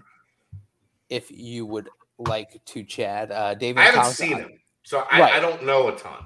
Well, just based off of I, he, he was in the NJCAA Rising Star, Rising All Star, and in session one, he was the leading scorer, scored 23 points in that game. Leading steal guy, he had three. There was a multitude of guys that joined him at three, but he, if you go back and you look at his highlights from you know in JUCO and before JUCO, he's got some bounce to him. He's he, he's a guy that looks like he can score, but do new do numerous things on the offensive side of the basketball. Three for six from deep in that All Star game as well. Um, that was on Wednesday, July 20th. So that would have been what Wes was at, if I'm not mistaken. No, So- So he showed out in in front of Wes. Uh, he holds recently an offer from West Virginia. He's got K State. He's got Wichita State, Memphis. So I mean, there's a you know Arizona State, UAB. Uh, there's a pretty big contingent trying to go out there and pull in Davion Thomas. So uh, it looks like obviously got some excitement to his game. Um, bounces. Yeah, he's, a, he's a guard that can score, that can Right. that can affect the game in a, a, a multitude of ways. Um, he's somebody they identified pretty early in this this recruiting cycle and Mhm. have been aggressively recruiting him for a couple months. So uh, we'll see where that one goes, but it, it's a little more difficult because you don't get a lot of media coverage at that JUCO, those JUCO events. right. Um, but from everything I've heard, like they really like potentially what he could bring in and and give you as a a little bit of a you know a guy that's got some experience under his belt already. he he played high school ball in South Carolina. Do you know if Yeah. there was any, you know, back and forth between you know him and Coach Morgan, if you will, or or I don't know. potentially him and him and Wes back in the day? I didn't know, obviously, because that would be kind of kind of in their wheelhouse. That was also kind of. I'm sure weird- there's some kind of connection. They saw him play back then, right. you know, whatever. Yeah, yeah. So, well, it's it's something that's grown to this point. He he holds a Cincinnati offer, and Wes being there, as you mentioned, on Wednesday instead of you know heading straight to the Peach Jam or going elsewhere, obviously speaks uh, volumes to where they they feel that he kind of falls in the pecking order. So falls into that combo guard spot. Um, and then aside from that, uh, you know, who else would you say in that 2023 you're going to drop the the hot board as well? Um, but Well, yeah, I can't give everything away here. no, you cannot. Then what the fuck's the point of dropping the hot board?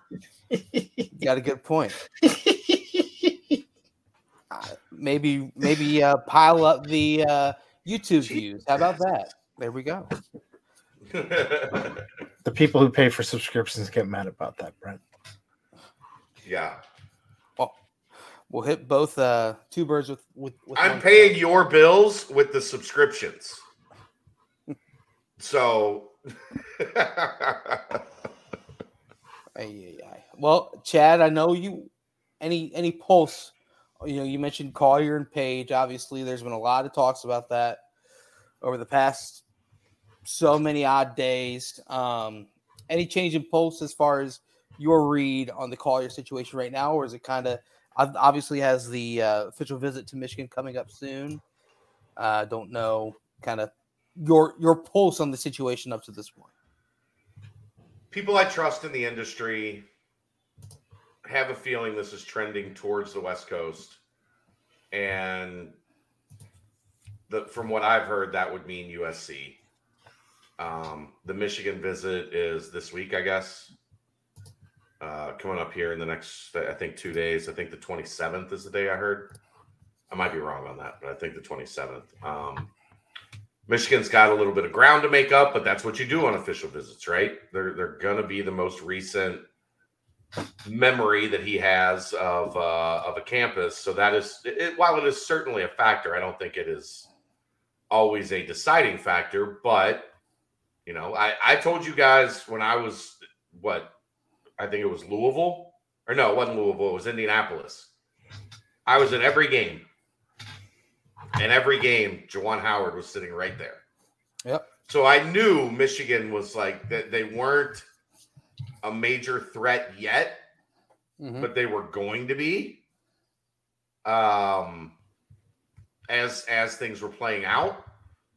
So I yeah, I have to take Michigan serious, but I still think this from from what I've been told, um, UC is still in a, you know in a in a fighting stance, uh, still in position with the work that they've done throughout it this recruitment over the long haul. They've done a better job long haul than anybody, uh, but long haul doesn't matter.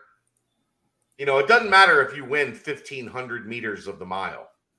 Right. If somebody passes you in the last hundred meters, you Yep. you ran the best race for fifteen hundred meters. You've got to figure out a way to finish and that's what it's going to be on Wes Miller and his staff to do. Um, the West Coast option has gotten the most buzz. Uh, for from my understanding, that's USC. Does that mean that UCLA's out? No.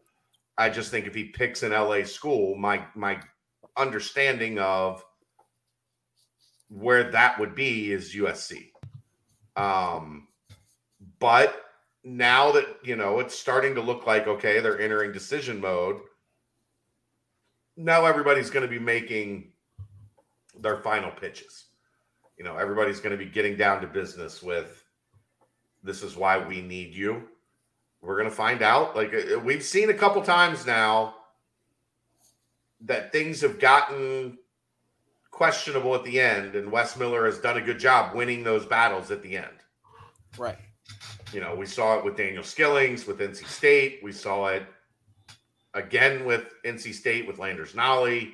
hmm You know, we we've seen a couple of these situations where Cincinnati felt like they were in the lead, then it felt like it might have kind of slipped away, and then they they closed strong and got the job done. Will that happen here? I don't know. Uh, but I definitely know Cincinnati is still very much right up there uh, in the schools that are being heavily considered.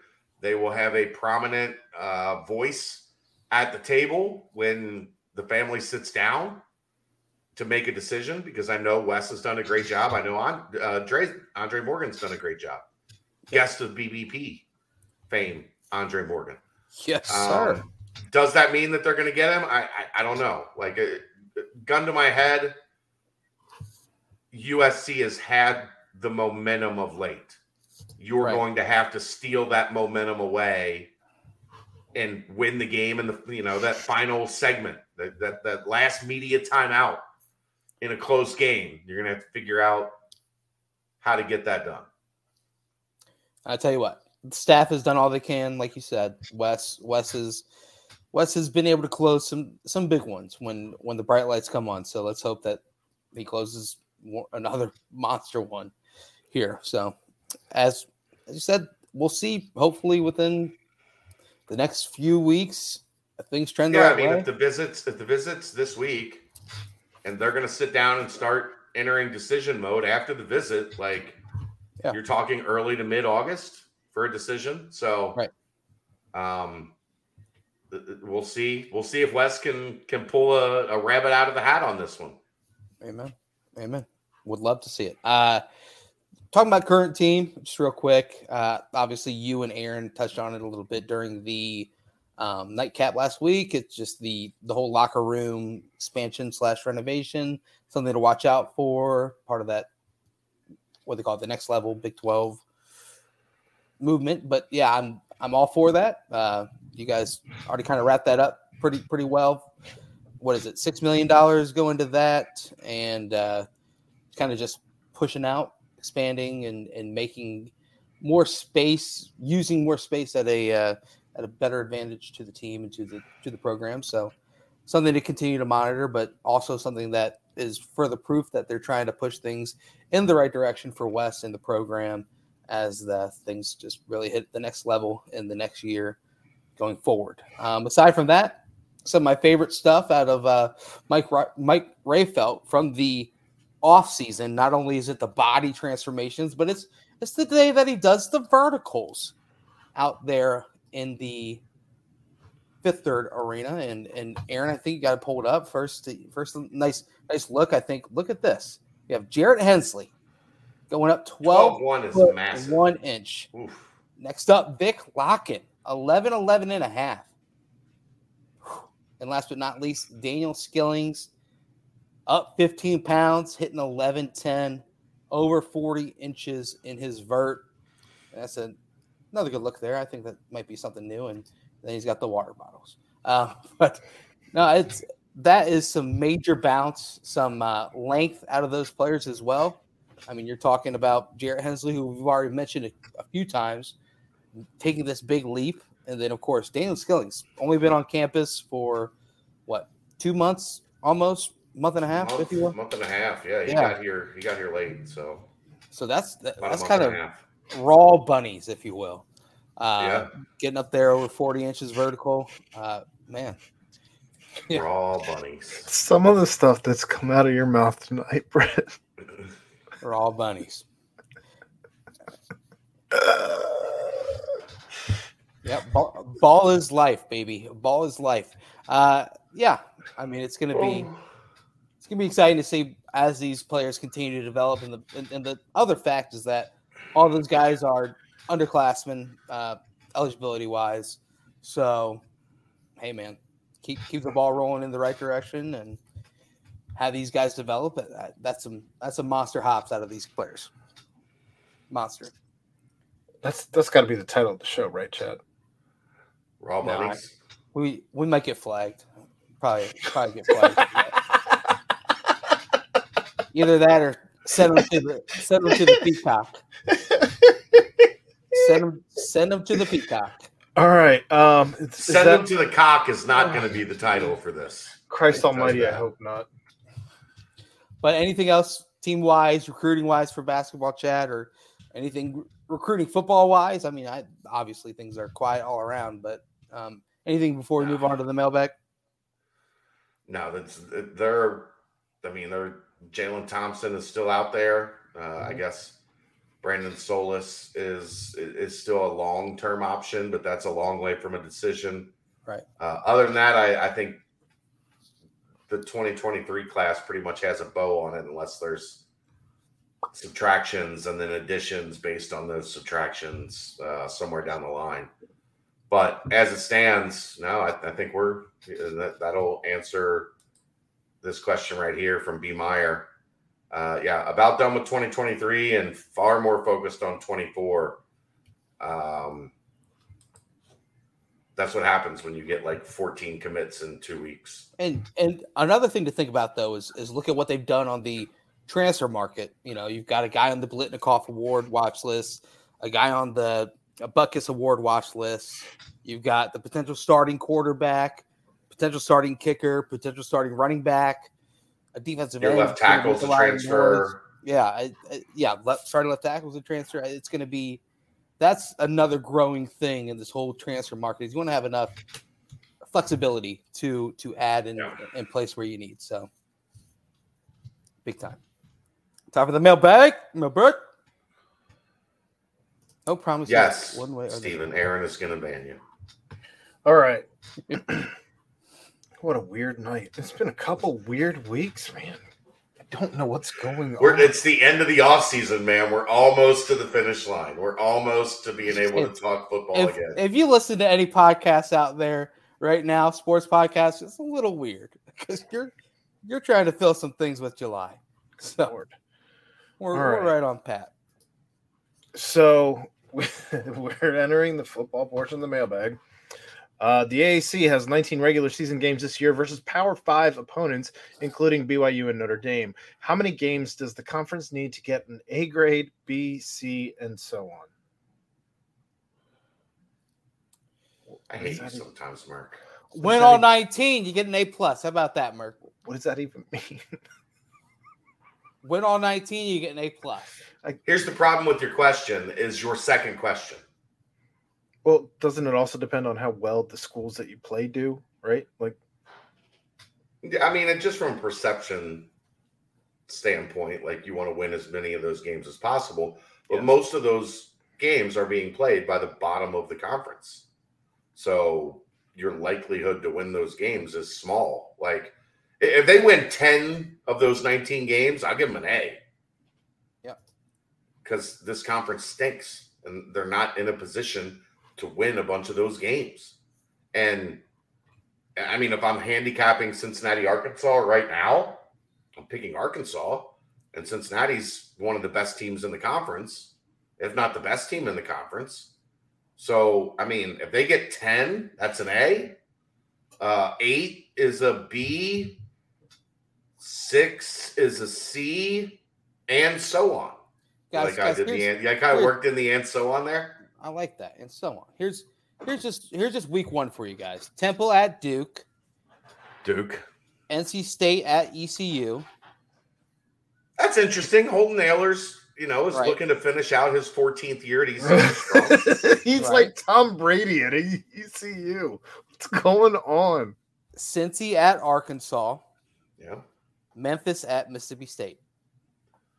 Memphis has given Mississippi State fits in the past, but I mean, look, if they get you know one win in that window, that's pretty good Yeah, I I mean, considering. if you're looking at it, because because some of these P5 schools, it's like Louisville at UCF, uh, Houston at Texas Tech. It's I'm sure there's some more stiffer competition later on, but it's Those two and- games are winnable for UCF and right. And then it's like Tulane at? Kansas State, Kansas at Houston. Kansas State's going to be pretty good. Yeah, Houston better smack the shit out of Kansas. Like, right, right. Uh, 13 of these, this is what it- A- AAC Part- programs that will still be in the AAC. Um, I would take the under. What, four and nine? Four and nine would be surprising from the teams remaining beating P5 programs. Yeah. Four and nine would be would be pretty good. It- it- I'm taking the under. I don't even think five is realistic. I think four is Yeah, 'cause- realistic. Right. You could set it at four and a half, and I would still take the under. Yeah. Aaron. Woof. I, I'm with you. I, I, I, I- you didn't say anything that I would disagree with, and I, I think that even the Memphis Mississippi State, I don't know that I'm giving the nod to Memphis. Right. I, I mean, Rutgers at Temple, USF at Florida, SMU at, at Maryland.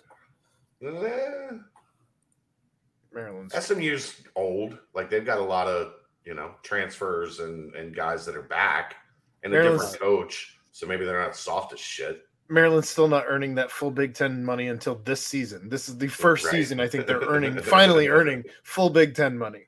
Congratulations. You know, Yay! you know, here's a big one. Philip Montgomery gonna go in and get a staple win against Lane Kiffin and the Ole Miss Rebels. How about that? There we go. I mean, we'll get into a lot of this later, B. Meyer, but Houston should be in the championship game.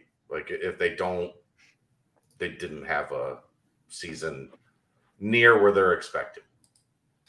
All right. Also from UC Merck. In a hypothetical world, which player that is no longer eligible from last year's team would you think would have the biggest impact on this year's team if they were playing on it? Ahmad Gardner. Him or Daz? I mean, I think that you have formidable pretty easy answer. I think you have formidable options to replace Dez, although we don't know which quarterback it's going to be. I think you have formidable options to replace Dez.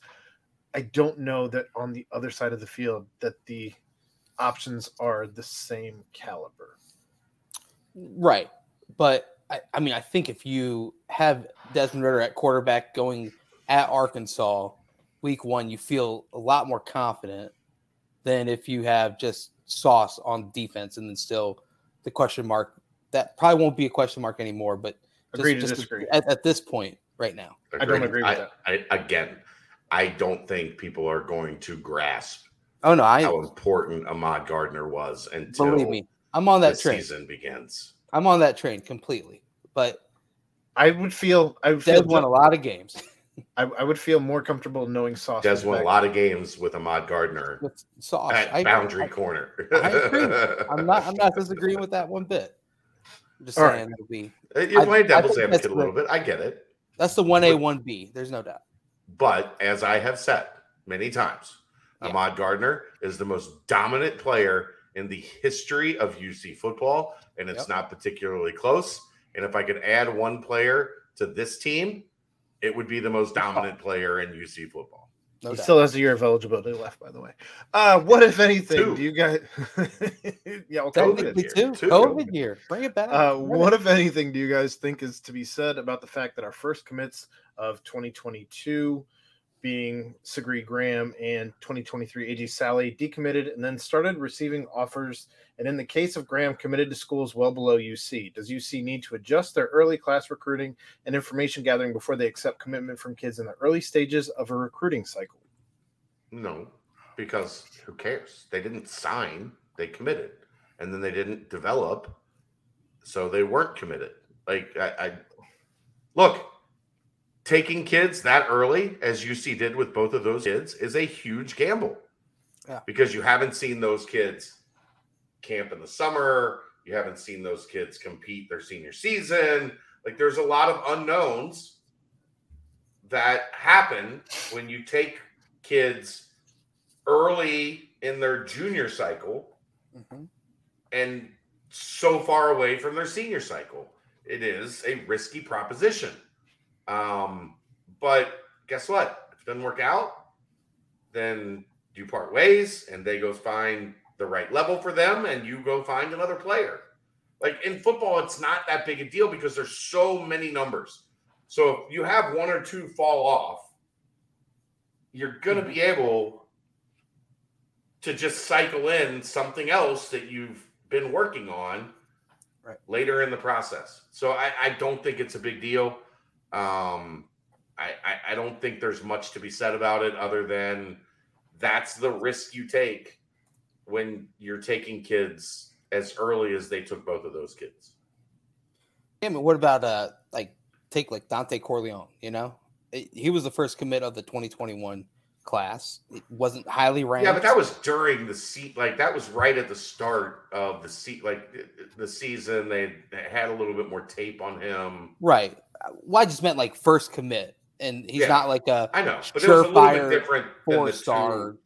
Yeah, it's a little. Yeah. I'm just saying, it's a little different than the two that we're talking about. Yeah, I I mean I just think that they, I mean, sure they might have had some more tape to to follow him, but he was a guy that ended up you know being outperforming his his rankings so far with his workouts and his ability to to get underway. And there was some non-football stuff with Sally that was stuff that, like, hey, like when we they took the commitment, like, we're going to need you to make progress in these areas.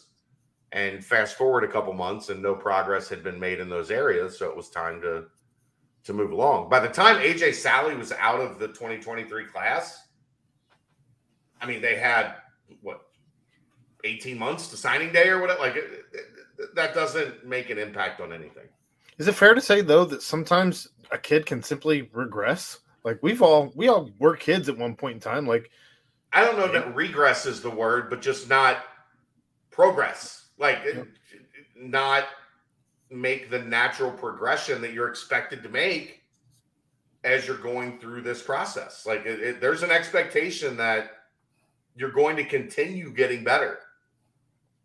And if you hit a plateau, or and there are some that decline, to your point, then you know the situation changes. Like that. That's just look. They've taken kids in the middle of the cycle and and gotten to senior year tape and decided this isn't you know this doesn't look like what we thought it was going to look like, and they've moved on later in the cycle. Like that. That's that's recruiting. Uh, The thing I would say, I guess, to this question is recruiting is not for faint of the heart or a weak stomach. You got a weak stomach, this ain't a game for you because recruiting at the big time level is about making big time decisions. And sometimes your decisions on this day don't look like your decisions a couple months down the road. I think it was an excellent question. Well done. I, yes, I think it was a great question. I, I think we gave a good answer. Uh, any plans on doing a football round table type discussion before or after training camp, or before after training camp before the season starts? I don't- Always love it when guys like Mo and Justin come on and have big group discussions. There's that window of like 10 days from when camp ends to when the season starts. Um, maybe I, I haven't really, I'm living day to day right now. I, I, we haven't gotten to the, uh, I don't know. Maybe, maybe it's a, you know, 10, 12 hour deal the week before the season starts, Aaron. Uh, you're probably not even capable of doing that right now. You would get killed, murdered if you tried to do a 12 hour stream right It's gonna now. depend, it's gonna depend on the date. If she is back to work, that is an impossibility. if she's not back to work and you sit in that office for 12 hours, Oh no, no, no. when you I would walk out, she would stab you. I would need to be taking breaks. we'll see Aaron in 30 minutes. we'll talk, we'll figure something out.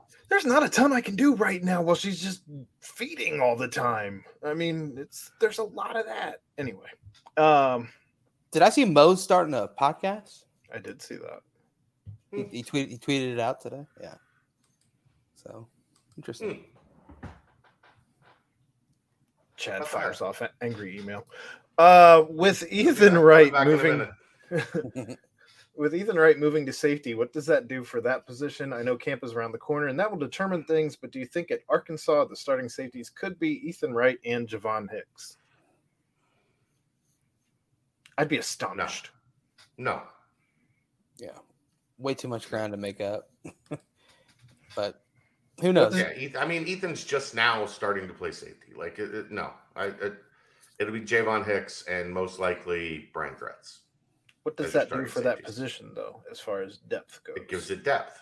It gives it options. It gives it another guy that is physical and big and can run and can hit and yeah. It gives what it if he does and options are a spark good and- Spark and takes off, then week three or four or five rolls around, and all of a sudden, like you said, you do have that option to then throw him in there for some more time. Yeah. All right. Um, after a promising finish to the year during bowl practice and in all of the secondary shakeup, where does Leroy Bauer stand for his position and depth? I remember Chad being very high on him. Uh, yes, and we have covered that extensively in the uh, spring football talk, and I'm sure we'll talk about it more. But he is now playing more of a nickel corner hybrid. It's the first we've seen of this where somebody with a sniper background is getting a look uh, as a nickel corner. Um, it was still very much a work in progress in the spring. So I'm interested to see how that progresses uh, at camp because he is fast, he hits hard, uh, and he's a guy that the staff really likes. And the reason that they are trying this out is because at Sniper, you have Deshawn Pace and Ty Van Fossen, and he is not going to play over those two guys. So you try to get him on the field in an attempt to get him on the field. Uh, they are looking at, you know, this new alignment. And if you would like to follow that, you can subscribe to bearcatjournal.com. Get my full camp reports every day. Every day, there's a camp report. And then Aaron and I will talk about one or two things on the nightcap. But if you want the meat and potatoes, you got to be a member. Meat and potatoes kind of guy. Or maybe we just make the nightcap members only for camp. Oh, And then you'll have to subscribe to the YouTube channel to get the nightcap. really ruffle some feathers. We'll see. I think Mardner will have a huge year. Wasn't one of Dez's faults early last year that he would not throw it up for Pierce and take the check down. Maybe a less experienced, maybe less experienced quarterback makes that lower percentage throw. Mardner would be the beneficiary of that. Faults according to who? Like a fault is not our quarterback decided not to throw it up uh, against good coverage. That's not a fault. That's what a check down is for. Maybe I yeah I I think the check down is was the smartest move more often than not. Um, That's how you don't throw a I a lot of interceptions. right. Do I think Ben Bryant will take more chances than Des Ridder? Yeah, Yeah. yeah. I don't know about Prater. Uh, if he wins the job, like if he's just going to be, you know, laying it out there and saying my arm has got this, but that is a Ben Bryant trait. Ben Bryant's got some gunslinger to him. Um, but I don't know.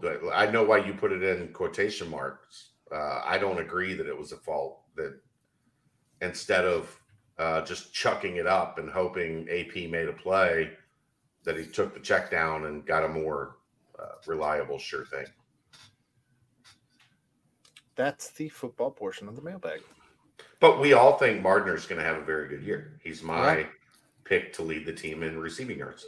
And and as I said before, Aaron and I saw a couple of the uh, the old chucker down the field and let the guy go catch it at the spring game. So yep.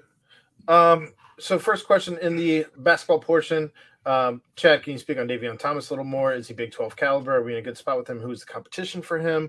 Do we need to talk any more on Davion Thomas? Is that No, I, I'm still working on a little more information on him. Like I said, it's it's difficult because I I'm not as connected at the JUCO level as I am at the high school level. I just don't get to any of those events. Uh, I have not seen them myself. I rely very heavily on being able to make in-person evaluations. Um, I'm, I'm making calls this week, like I said, for the uh, the hot board. Uh, so I will be speaking on it uh, more then. Chad, ju- just in general, uh, do you think like time timeline wise, is JUCO commitments kind of in line with high school commitments, where it's just kind of up in the air, or is it Just more depends they, on the kid. they play their season and then make the decision afterwards? No, it just depends on the kid. Uh, and in Right. fact, a lot more like generally JUCOs, if they can, would like to get it done before they have a season because you're not playing elite competition. You don't want, Right. you know, maybe maybe you have a bad, you know, a bad month or whatever, and somebody goes cold on you because well, they're a JUCO and they should be dominating. Well, Right. you know, maybe you sprained your pinky and you're playing through it, or who knows? But like generally, they like to get things done about the same. Like most high school kids want to get things done before the season starts. Right. Right. I think JUCO's in a in a similar boat. Okay. All right? Evening, fellas. For each of you, what's your first UC basketball memory, and what's your best UC basketball memory? I'll let you you guys have a swing at this one. You guys are the fans. You do you have one ready, Aaron? Uh, first UC basketball memory was uh, the first game I got to go to was Mhm. with uh, my best friend Paul. His dad took us, R.I.P. Bobo, and uh, he he took us down to a game. I think we sat either the very highest bench back in the '90s or the one directly below that bench. Um, it was definitely way up there. Um, I was a young young young lad Young uh, lad. back when they were represented by Jordan Brand and doing highlight reels on ESPN. Um, best UC basketball memories probably uh, probably the Tre Scott game winner. Um, Okay, For what my- the senior day? Temple. Yeah, yeah, Temple. right before the the earth stood still and the pandemic of 2027 The last Uh, game before the pandemic. Yeah. I was hammered. there we go uh for me Hey Chad, hey Justin over here. We got work for you guys. What? It wasn't nothing. It wasn't never that bad. That's a good memory you made me sound like Mike Boone. It wasn't that bad. Yeah, there was Drunk one Mike. kind of bad there was one. There was a couple times you came over. and Yeah.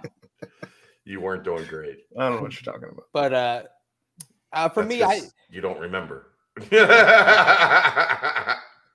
uh growing up i went to a, a lot of games my both my parents are alumni and we lived in cincy before i moved over to indy but i i always do remember looking up at as as a little lad looking up at at the at the noise meter and just watching that like raise up Yeah. and getting like real hyped and as a little kid you know getting super excited um shoot for uh favorite uc basketball memory well also i i love tony bobbitt i had a, a birthday party growing up that was all centered around cincinnati basketball and we filled out these cards seeing how many points rebounds and blocks that kenyon martin was going to have in that game during my birthday and and it was a it was a really fun time but uh as far as best UC basketball memory.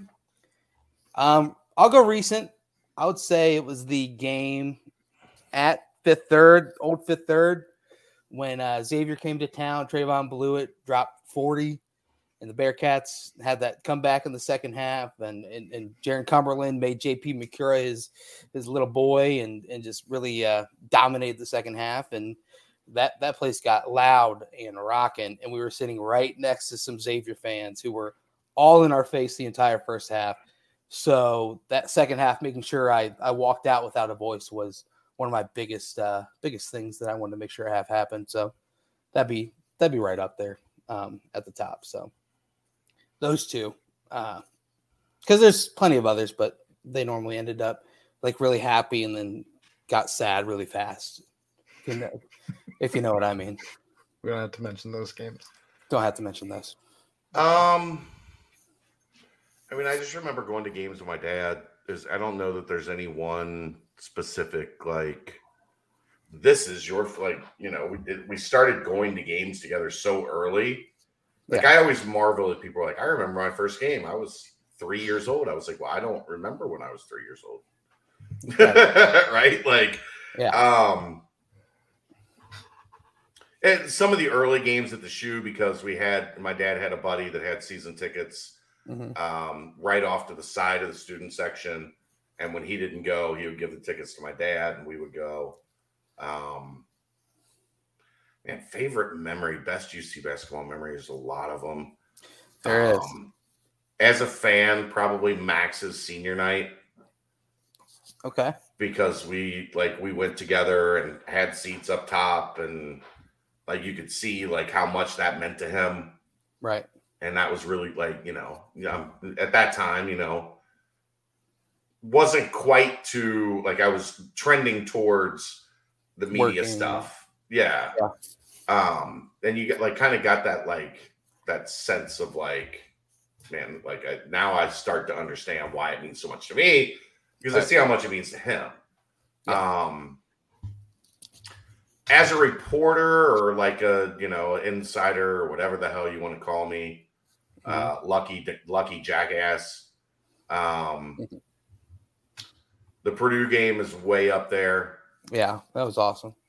i mean down seven with a minute left. It was another one of those ready to slam your laptop into your backpack. Yep. and you know see it come to an end.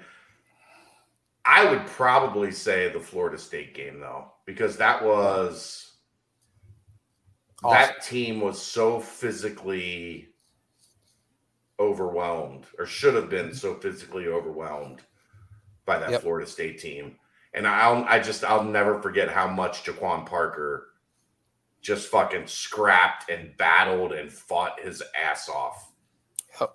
to get that win. Um, Yeah. And I love that team. Cash and Yancy and Dion and Park. Yep. Um, like th- those were those were a lot of really good dudes. So um, I- I'll go with I'll go with the Florida State win to get to the Sweet 16. Well, and, and also earlier that year when they beat Syracuse at Madison Square Garden Yeah. in, the, in the Big East tournament, I remember. I was I was in my apartment at IU, and I think I think Doris Burke. That's was- way up there too. Yeah, yeah. I think Doris Burke was interviewing SK afterwards with with uh, Mick, or or it might have been Yancy. And I remember I was just crying in my apartment. I was like, "Jeez, get a get a hold of bitch. yourself, Brent." And then another one also though would be Eric Hicks's senior night when Yeah, that was another big one.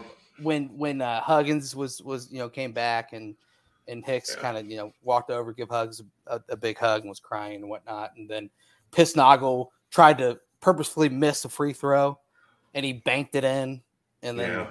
Bearcats won. So yeah, I mean there's That that Syracuse game was amazing, man. Watching Oh, yeah. how hot they were for the first in the first half. 12 oh, minutes man. of the game when Oh, yeah. everything bang, bang, Yep. bang. and it was the exact thing you're not, it's the exact thing you're not supposed to do against the zone. You're just not supposed to settle for 28 foot threes. take NBA range threes the entire Yeah. time. Yeah, Yeah. And they got hot and it was just like, fuck it. and then SK banked one in. And you're like, Yeah. let's go. 26 to 13, 29 to 13, 32 to 13. Like, what the hell is happening? Right. That was a and, and coming off of the Georgetown Georgetown game was awesome. Yeah. And then the next night they back it up with doing that. That was a, a fun little run to the championship game for what may be one of the worst played basketball games in the history of the sport that UC Louisville Big East championship. Oh game. my gosh. Like they were both teams were so dead. and just so like almost punch drunk. Yeah. Uh battling to get to that point and didn't have Yeah. anything left. Well, and the and also the uh the the run that Gary Clark senior year team in the in the uh, A- AAC tournament was also fun to watch Yeah, sure. Because obviously they were one of the best teams in the country and they they showed it all throughout. But Gary with the ball just raised above Yep. his head. yep, Rob- Rob Gray with one of the greatest passes in UC basketball history. So Yeah. 15 Well, uh, feet behind the guy who was trying to throw the pass to. We'll give it to him. All right. Um how long before we see some JUCO names? We've got to have a few backup plans. Can we get some names? We've gotten some names. so there will be a name or two on the big man list. We, we, we've talked Davion Thomas. Jerry, where you been, man? Wake up. We've gotten some JUCO names. Mhm. Those exist. Look at the 2023 recruiting thread. Quit looking at verbal commits. Start paying attention to Bearcat Journal. That's my advice to Jerry. We love you, Jerry. This is a great question.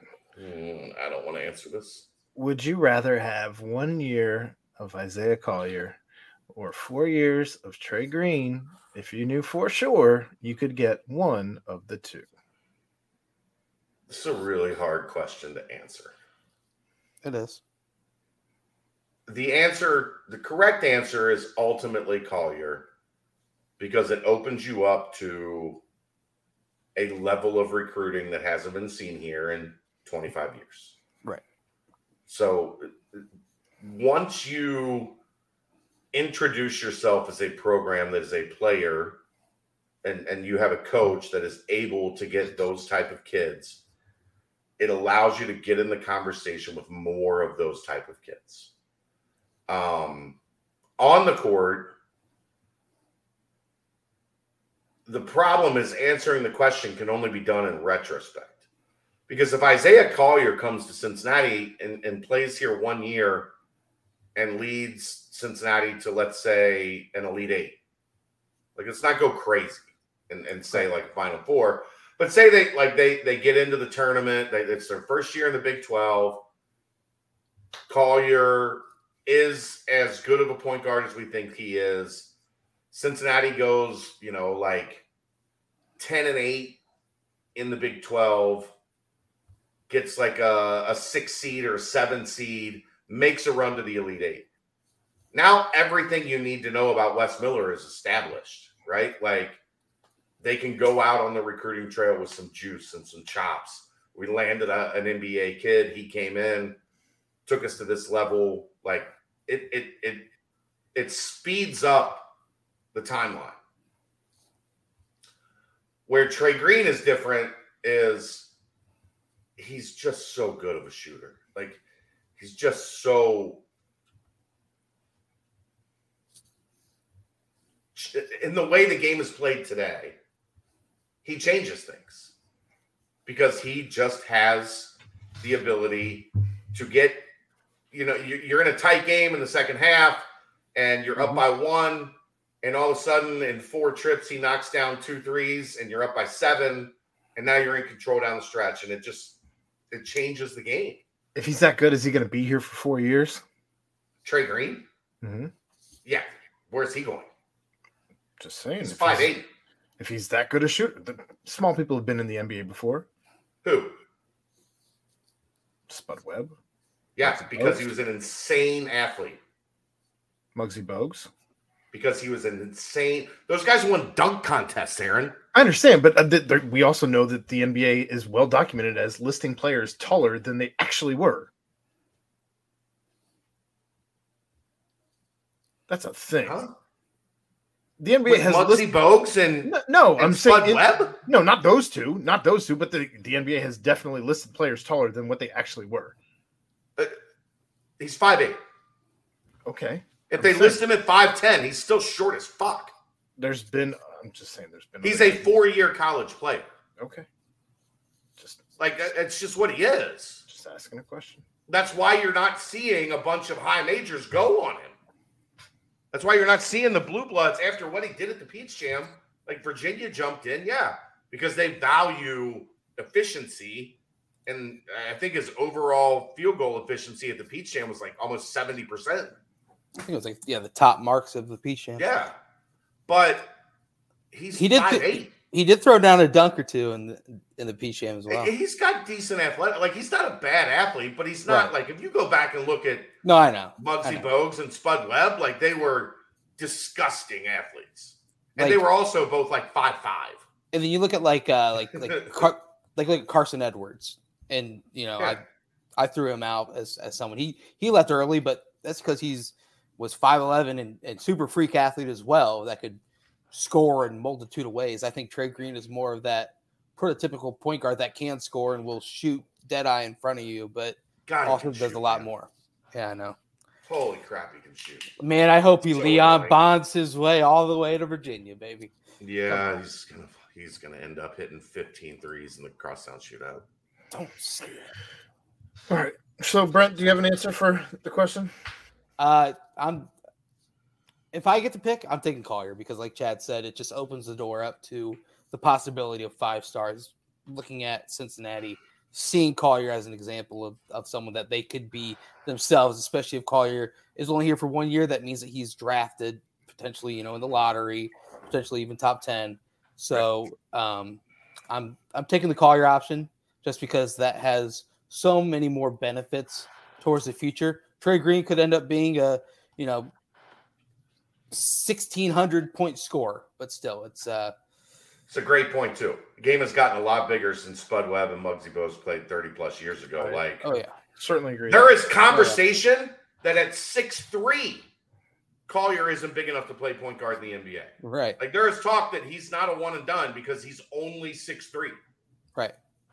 Like it's it's a different world now, man. But I- that's the thing you like, you know. Trey Green's probably going to give you four years and be a really fucking good player. But if you got a chance to advance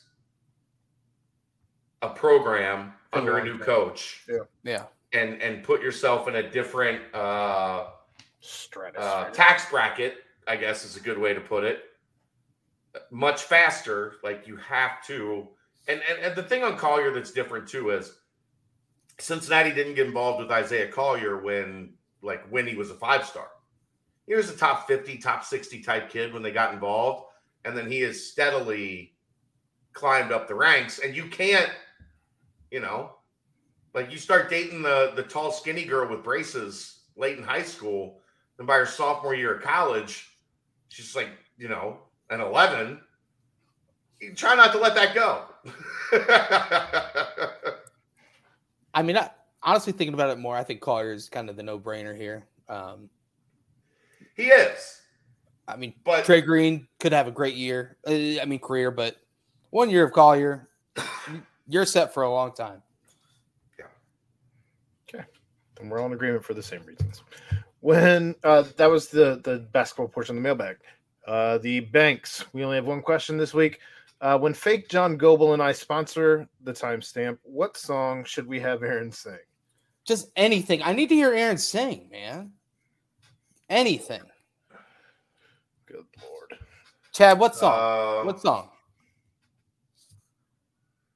I feel like. Aaron's got some soulfulness to him. stairway like should we make him sing, sing stairway i want to hear him do the high notes in stairway You get like three seconds of that song. What is it, K-Ci and JoJo? i could Yeah, I, give me- yeah Give me Crazy do by K-Ci and JoJo. Crazy. That's not the K-Ci that's and not the JoJo. K-Ci and JoJo song I would. That's not the Jodeci song I would pick. I say, I'm going crazy, crazy, crazy, just a thinking. All right, all right, yeah, that's it. That's about all yeah, I got that's for you. enough. Yeah. All right, rapid fire. Best ice cream flavor. I'm going chocolate chip from Graeter's. Okay, Chad? I'm basic at like uh, chocolate, unless I'm doing it with something else. Like if I have a chocolate chip cookie, then I want a vanilla bean. Okay. Uh, well, Wes picked out chocolate chip cookie dough for all of you wondering out there. If you see him at Graeter's and want to buy him a cone, uh, my pick is the Java chip. I love I love a coffee ice cream with a big old chips from Graeter's. Mm-mm-mm. Um, best donut. Now, are we talking brand or actual donut? Let's do both. Let's do Brett both. knows my answer. Yeah. Let's do both, Aaron. The the peanut butter fluff long john at Titus Donuts, uh, up in Indianapolis, So very specific. Noblesville, technically. Yeah. northern Indianapolis, Noblesville. Correct. Well, I mean, Um, he asked best donut. That's my favorite donut, You're and right. Brent knows that thing is fucking delicious. It's very, very good. Very and good. it's a whole meal. It's a whole meal, Brent. Aaron, Yeah, we know. got we got lunch, we got sandwiches and chips, and then got those as like just because we were told to try them, and had to scarf one of those things down after a full lunch. I wanted to throw up when we went back to the gym. Yeah. I'm trying to remember the name of this this donut shop down in uh, Fort Myers, Florida. Um, but they have a key lime pie donut Ooh. That has actual key lime pie filling, and then like a graham cracker crumble on top of the vanilla frosting on top. Uh, phenomenal. That sounds very good. Go ahead, Brent. Uh, I mean, shout out Long's Donuts. That's a Indianapolis staple. Their their glazed donuts are the greatest, but I like a good cake donut. I'll be honest, a little little, little cake donut, maybe maybe cinnamon sugar on it. That's about it. Have you guys done? And maybe like uh, we need to get them as a sponsor at some point in time. You guys done peace, love, and little donuts? Never heard of them. It's kind of a, a newer thing that's like it's a, it's a chain that's growing and Okay. they they do these um they're like little tiny donuts Donut holes. but they have like well no it's it's a donut but it's a tiny donut Okay. and then they have like 15 kinds of donuts and then all different kinds of like gourmet you can do a snickers uh like they Oh. have a uh they have a uh fruity pebbles Ooh. donut they have a lucky charms donut with like frosting and then crushed lucky charms with the marshmallows it's uh it's pretty good stuff and you can you can do a couple different donuts with it but man it is rich it Okay. is or it, like if you're looking to get a sugar high at like nine o'clock in the morning Is it a cake little donut or is it a they have glazed diff- they, donut? they have cake they have all different kinds you pick your kind of donut and then you pick like how you want it Okay. it's pretty good We'll have to dabble. Uh, Napa Wine Valley Vacation or Dollywood? uh, i i don't drink wine and i hate country music so this is a tough one for me i guess i would go napa wine valley because Yeah. it's the napa wine valley Same, as opposed to nashville same every time. yeah That's the You- mailbag. You want to know a fun uh, fact about Dolly Parton though? That should be good. Supposedly, With all the wild shit that's come out of your mouth tonight, man. supposedly she wears all these long sleeve shirts because she's just covered in tattoos. Did you know that? wouldn't surprise i mean eh. Little little fun fact for you guys. Can dive into. She's that. a great human, and I don't denounce Dollywood. I'm Right. just not into country music. It's not Is my it thing. is so- it Nashville or is it Knoxville? Where's Where's Dollywood I thought it was Pigeon Forge. Yeah, it's where Gatling, Gatlinburg, outside of Knoxville. Right. Yeah, Good old good old Dollywood. But no, I'm going that that Napa. Take me to Napa. Take me back yeah. to Napa. Take, I, I would love to, like, you know, I'm, I love California. Yeah. I know everybody when I mention that is like the taxes. and I'm like, I'm just going to visit, man. Cali, great place to visit. I pay taxes for the week, not the Rest in not, peace, Biggie. not the. Heck yeah, Tonk. Heck yeah, Tonk. Love that.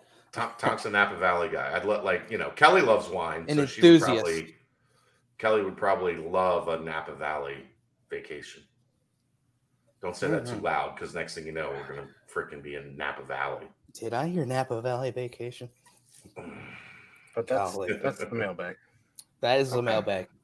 Well, guys, any uh any closing remarks before we we shut this one got down? nothing. No, we all I haven't seen anything crazy. happen on Twitter? Yeah, I, I almost got duped by the Cincinnati men's hockey uh, tweet that they put out. so that we're we're opening up the 2022-23 season at home against North Carolina, and I was like, "Whoa!" I just looked at the graphic for a second, and I said, "All right, that's hockey." Take a deep Where's breath. my, There, my jerseys around here somewhere. there you go, Chad. Ideas for the Sunday show. CPAW Sunday recap, Bearcat Sunday Blitz, Bearcat Sunday Bulletin, Red and Black Sunday, CPAW Gridiron recap, and the CPAW Sunday. I wonder if they would come after us for like using CPAW or anything. It would be tough if we did a graphic with like a CPAW name You get because like a cease and desist. yeah, we would get a cease and desist fast. Got to got to keep the bear cat in there. Yeah. Oh well. But good ideas. We're we're, we're workshopping things. Aaron, our idea isn't going to be a go. Um, unfortunately, I checked on it today, and the, the logistics I don't think would work. We had a perfect, we had a perfect idea for Dave's co-host, but I don't think we could make it work. Unfortunately, Damn it. I know it would have been so good. Would have been good. Oh well, Would what can you do? Oh well. We can get out of here. We Yeah, can. let's go. We can. Well, guys, thank you for joining us. Special thanks, special shout out to uh, Chad's daughter Kelsey. Happy birthday! Uh, but uh, other than that, thanks for tuning in. Thank you to Danco Transmission as always, and uh, yet again for my broadcast buddies, good pals, good good partners, Aaron Smith and Chad Brendel. I am Brent Young. Yet again, another fantastic BVP presented by BearcatJournal.com. See ya.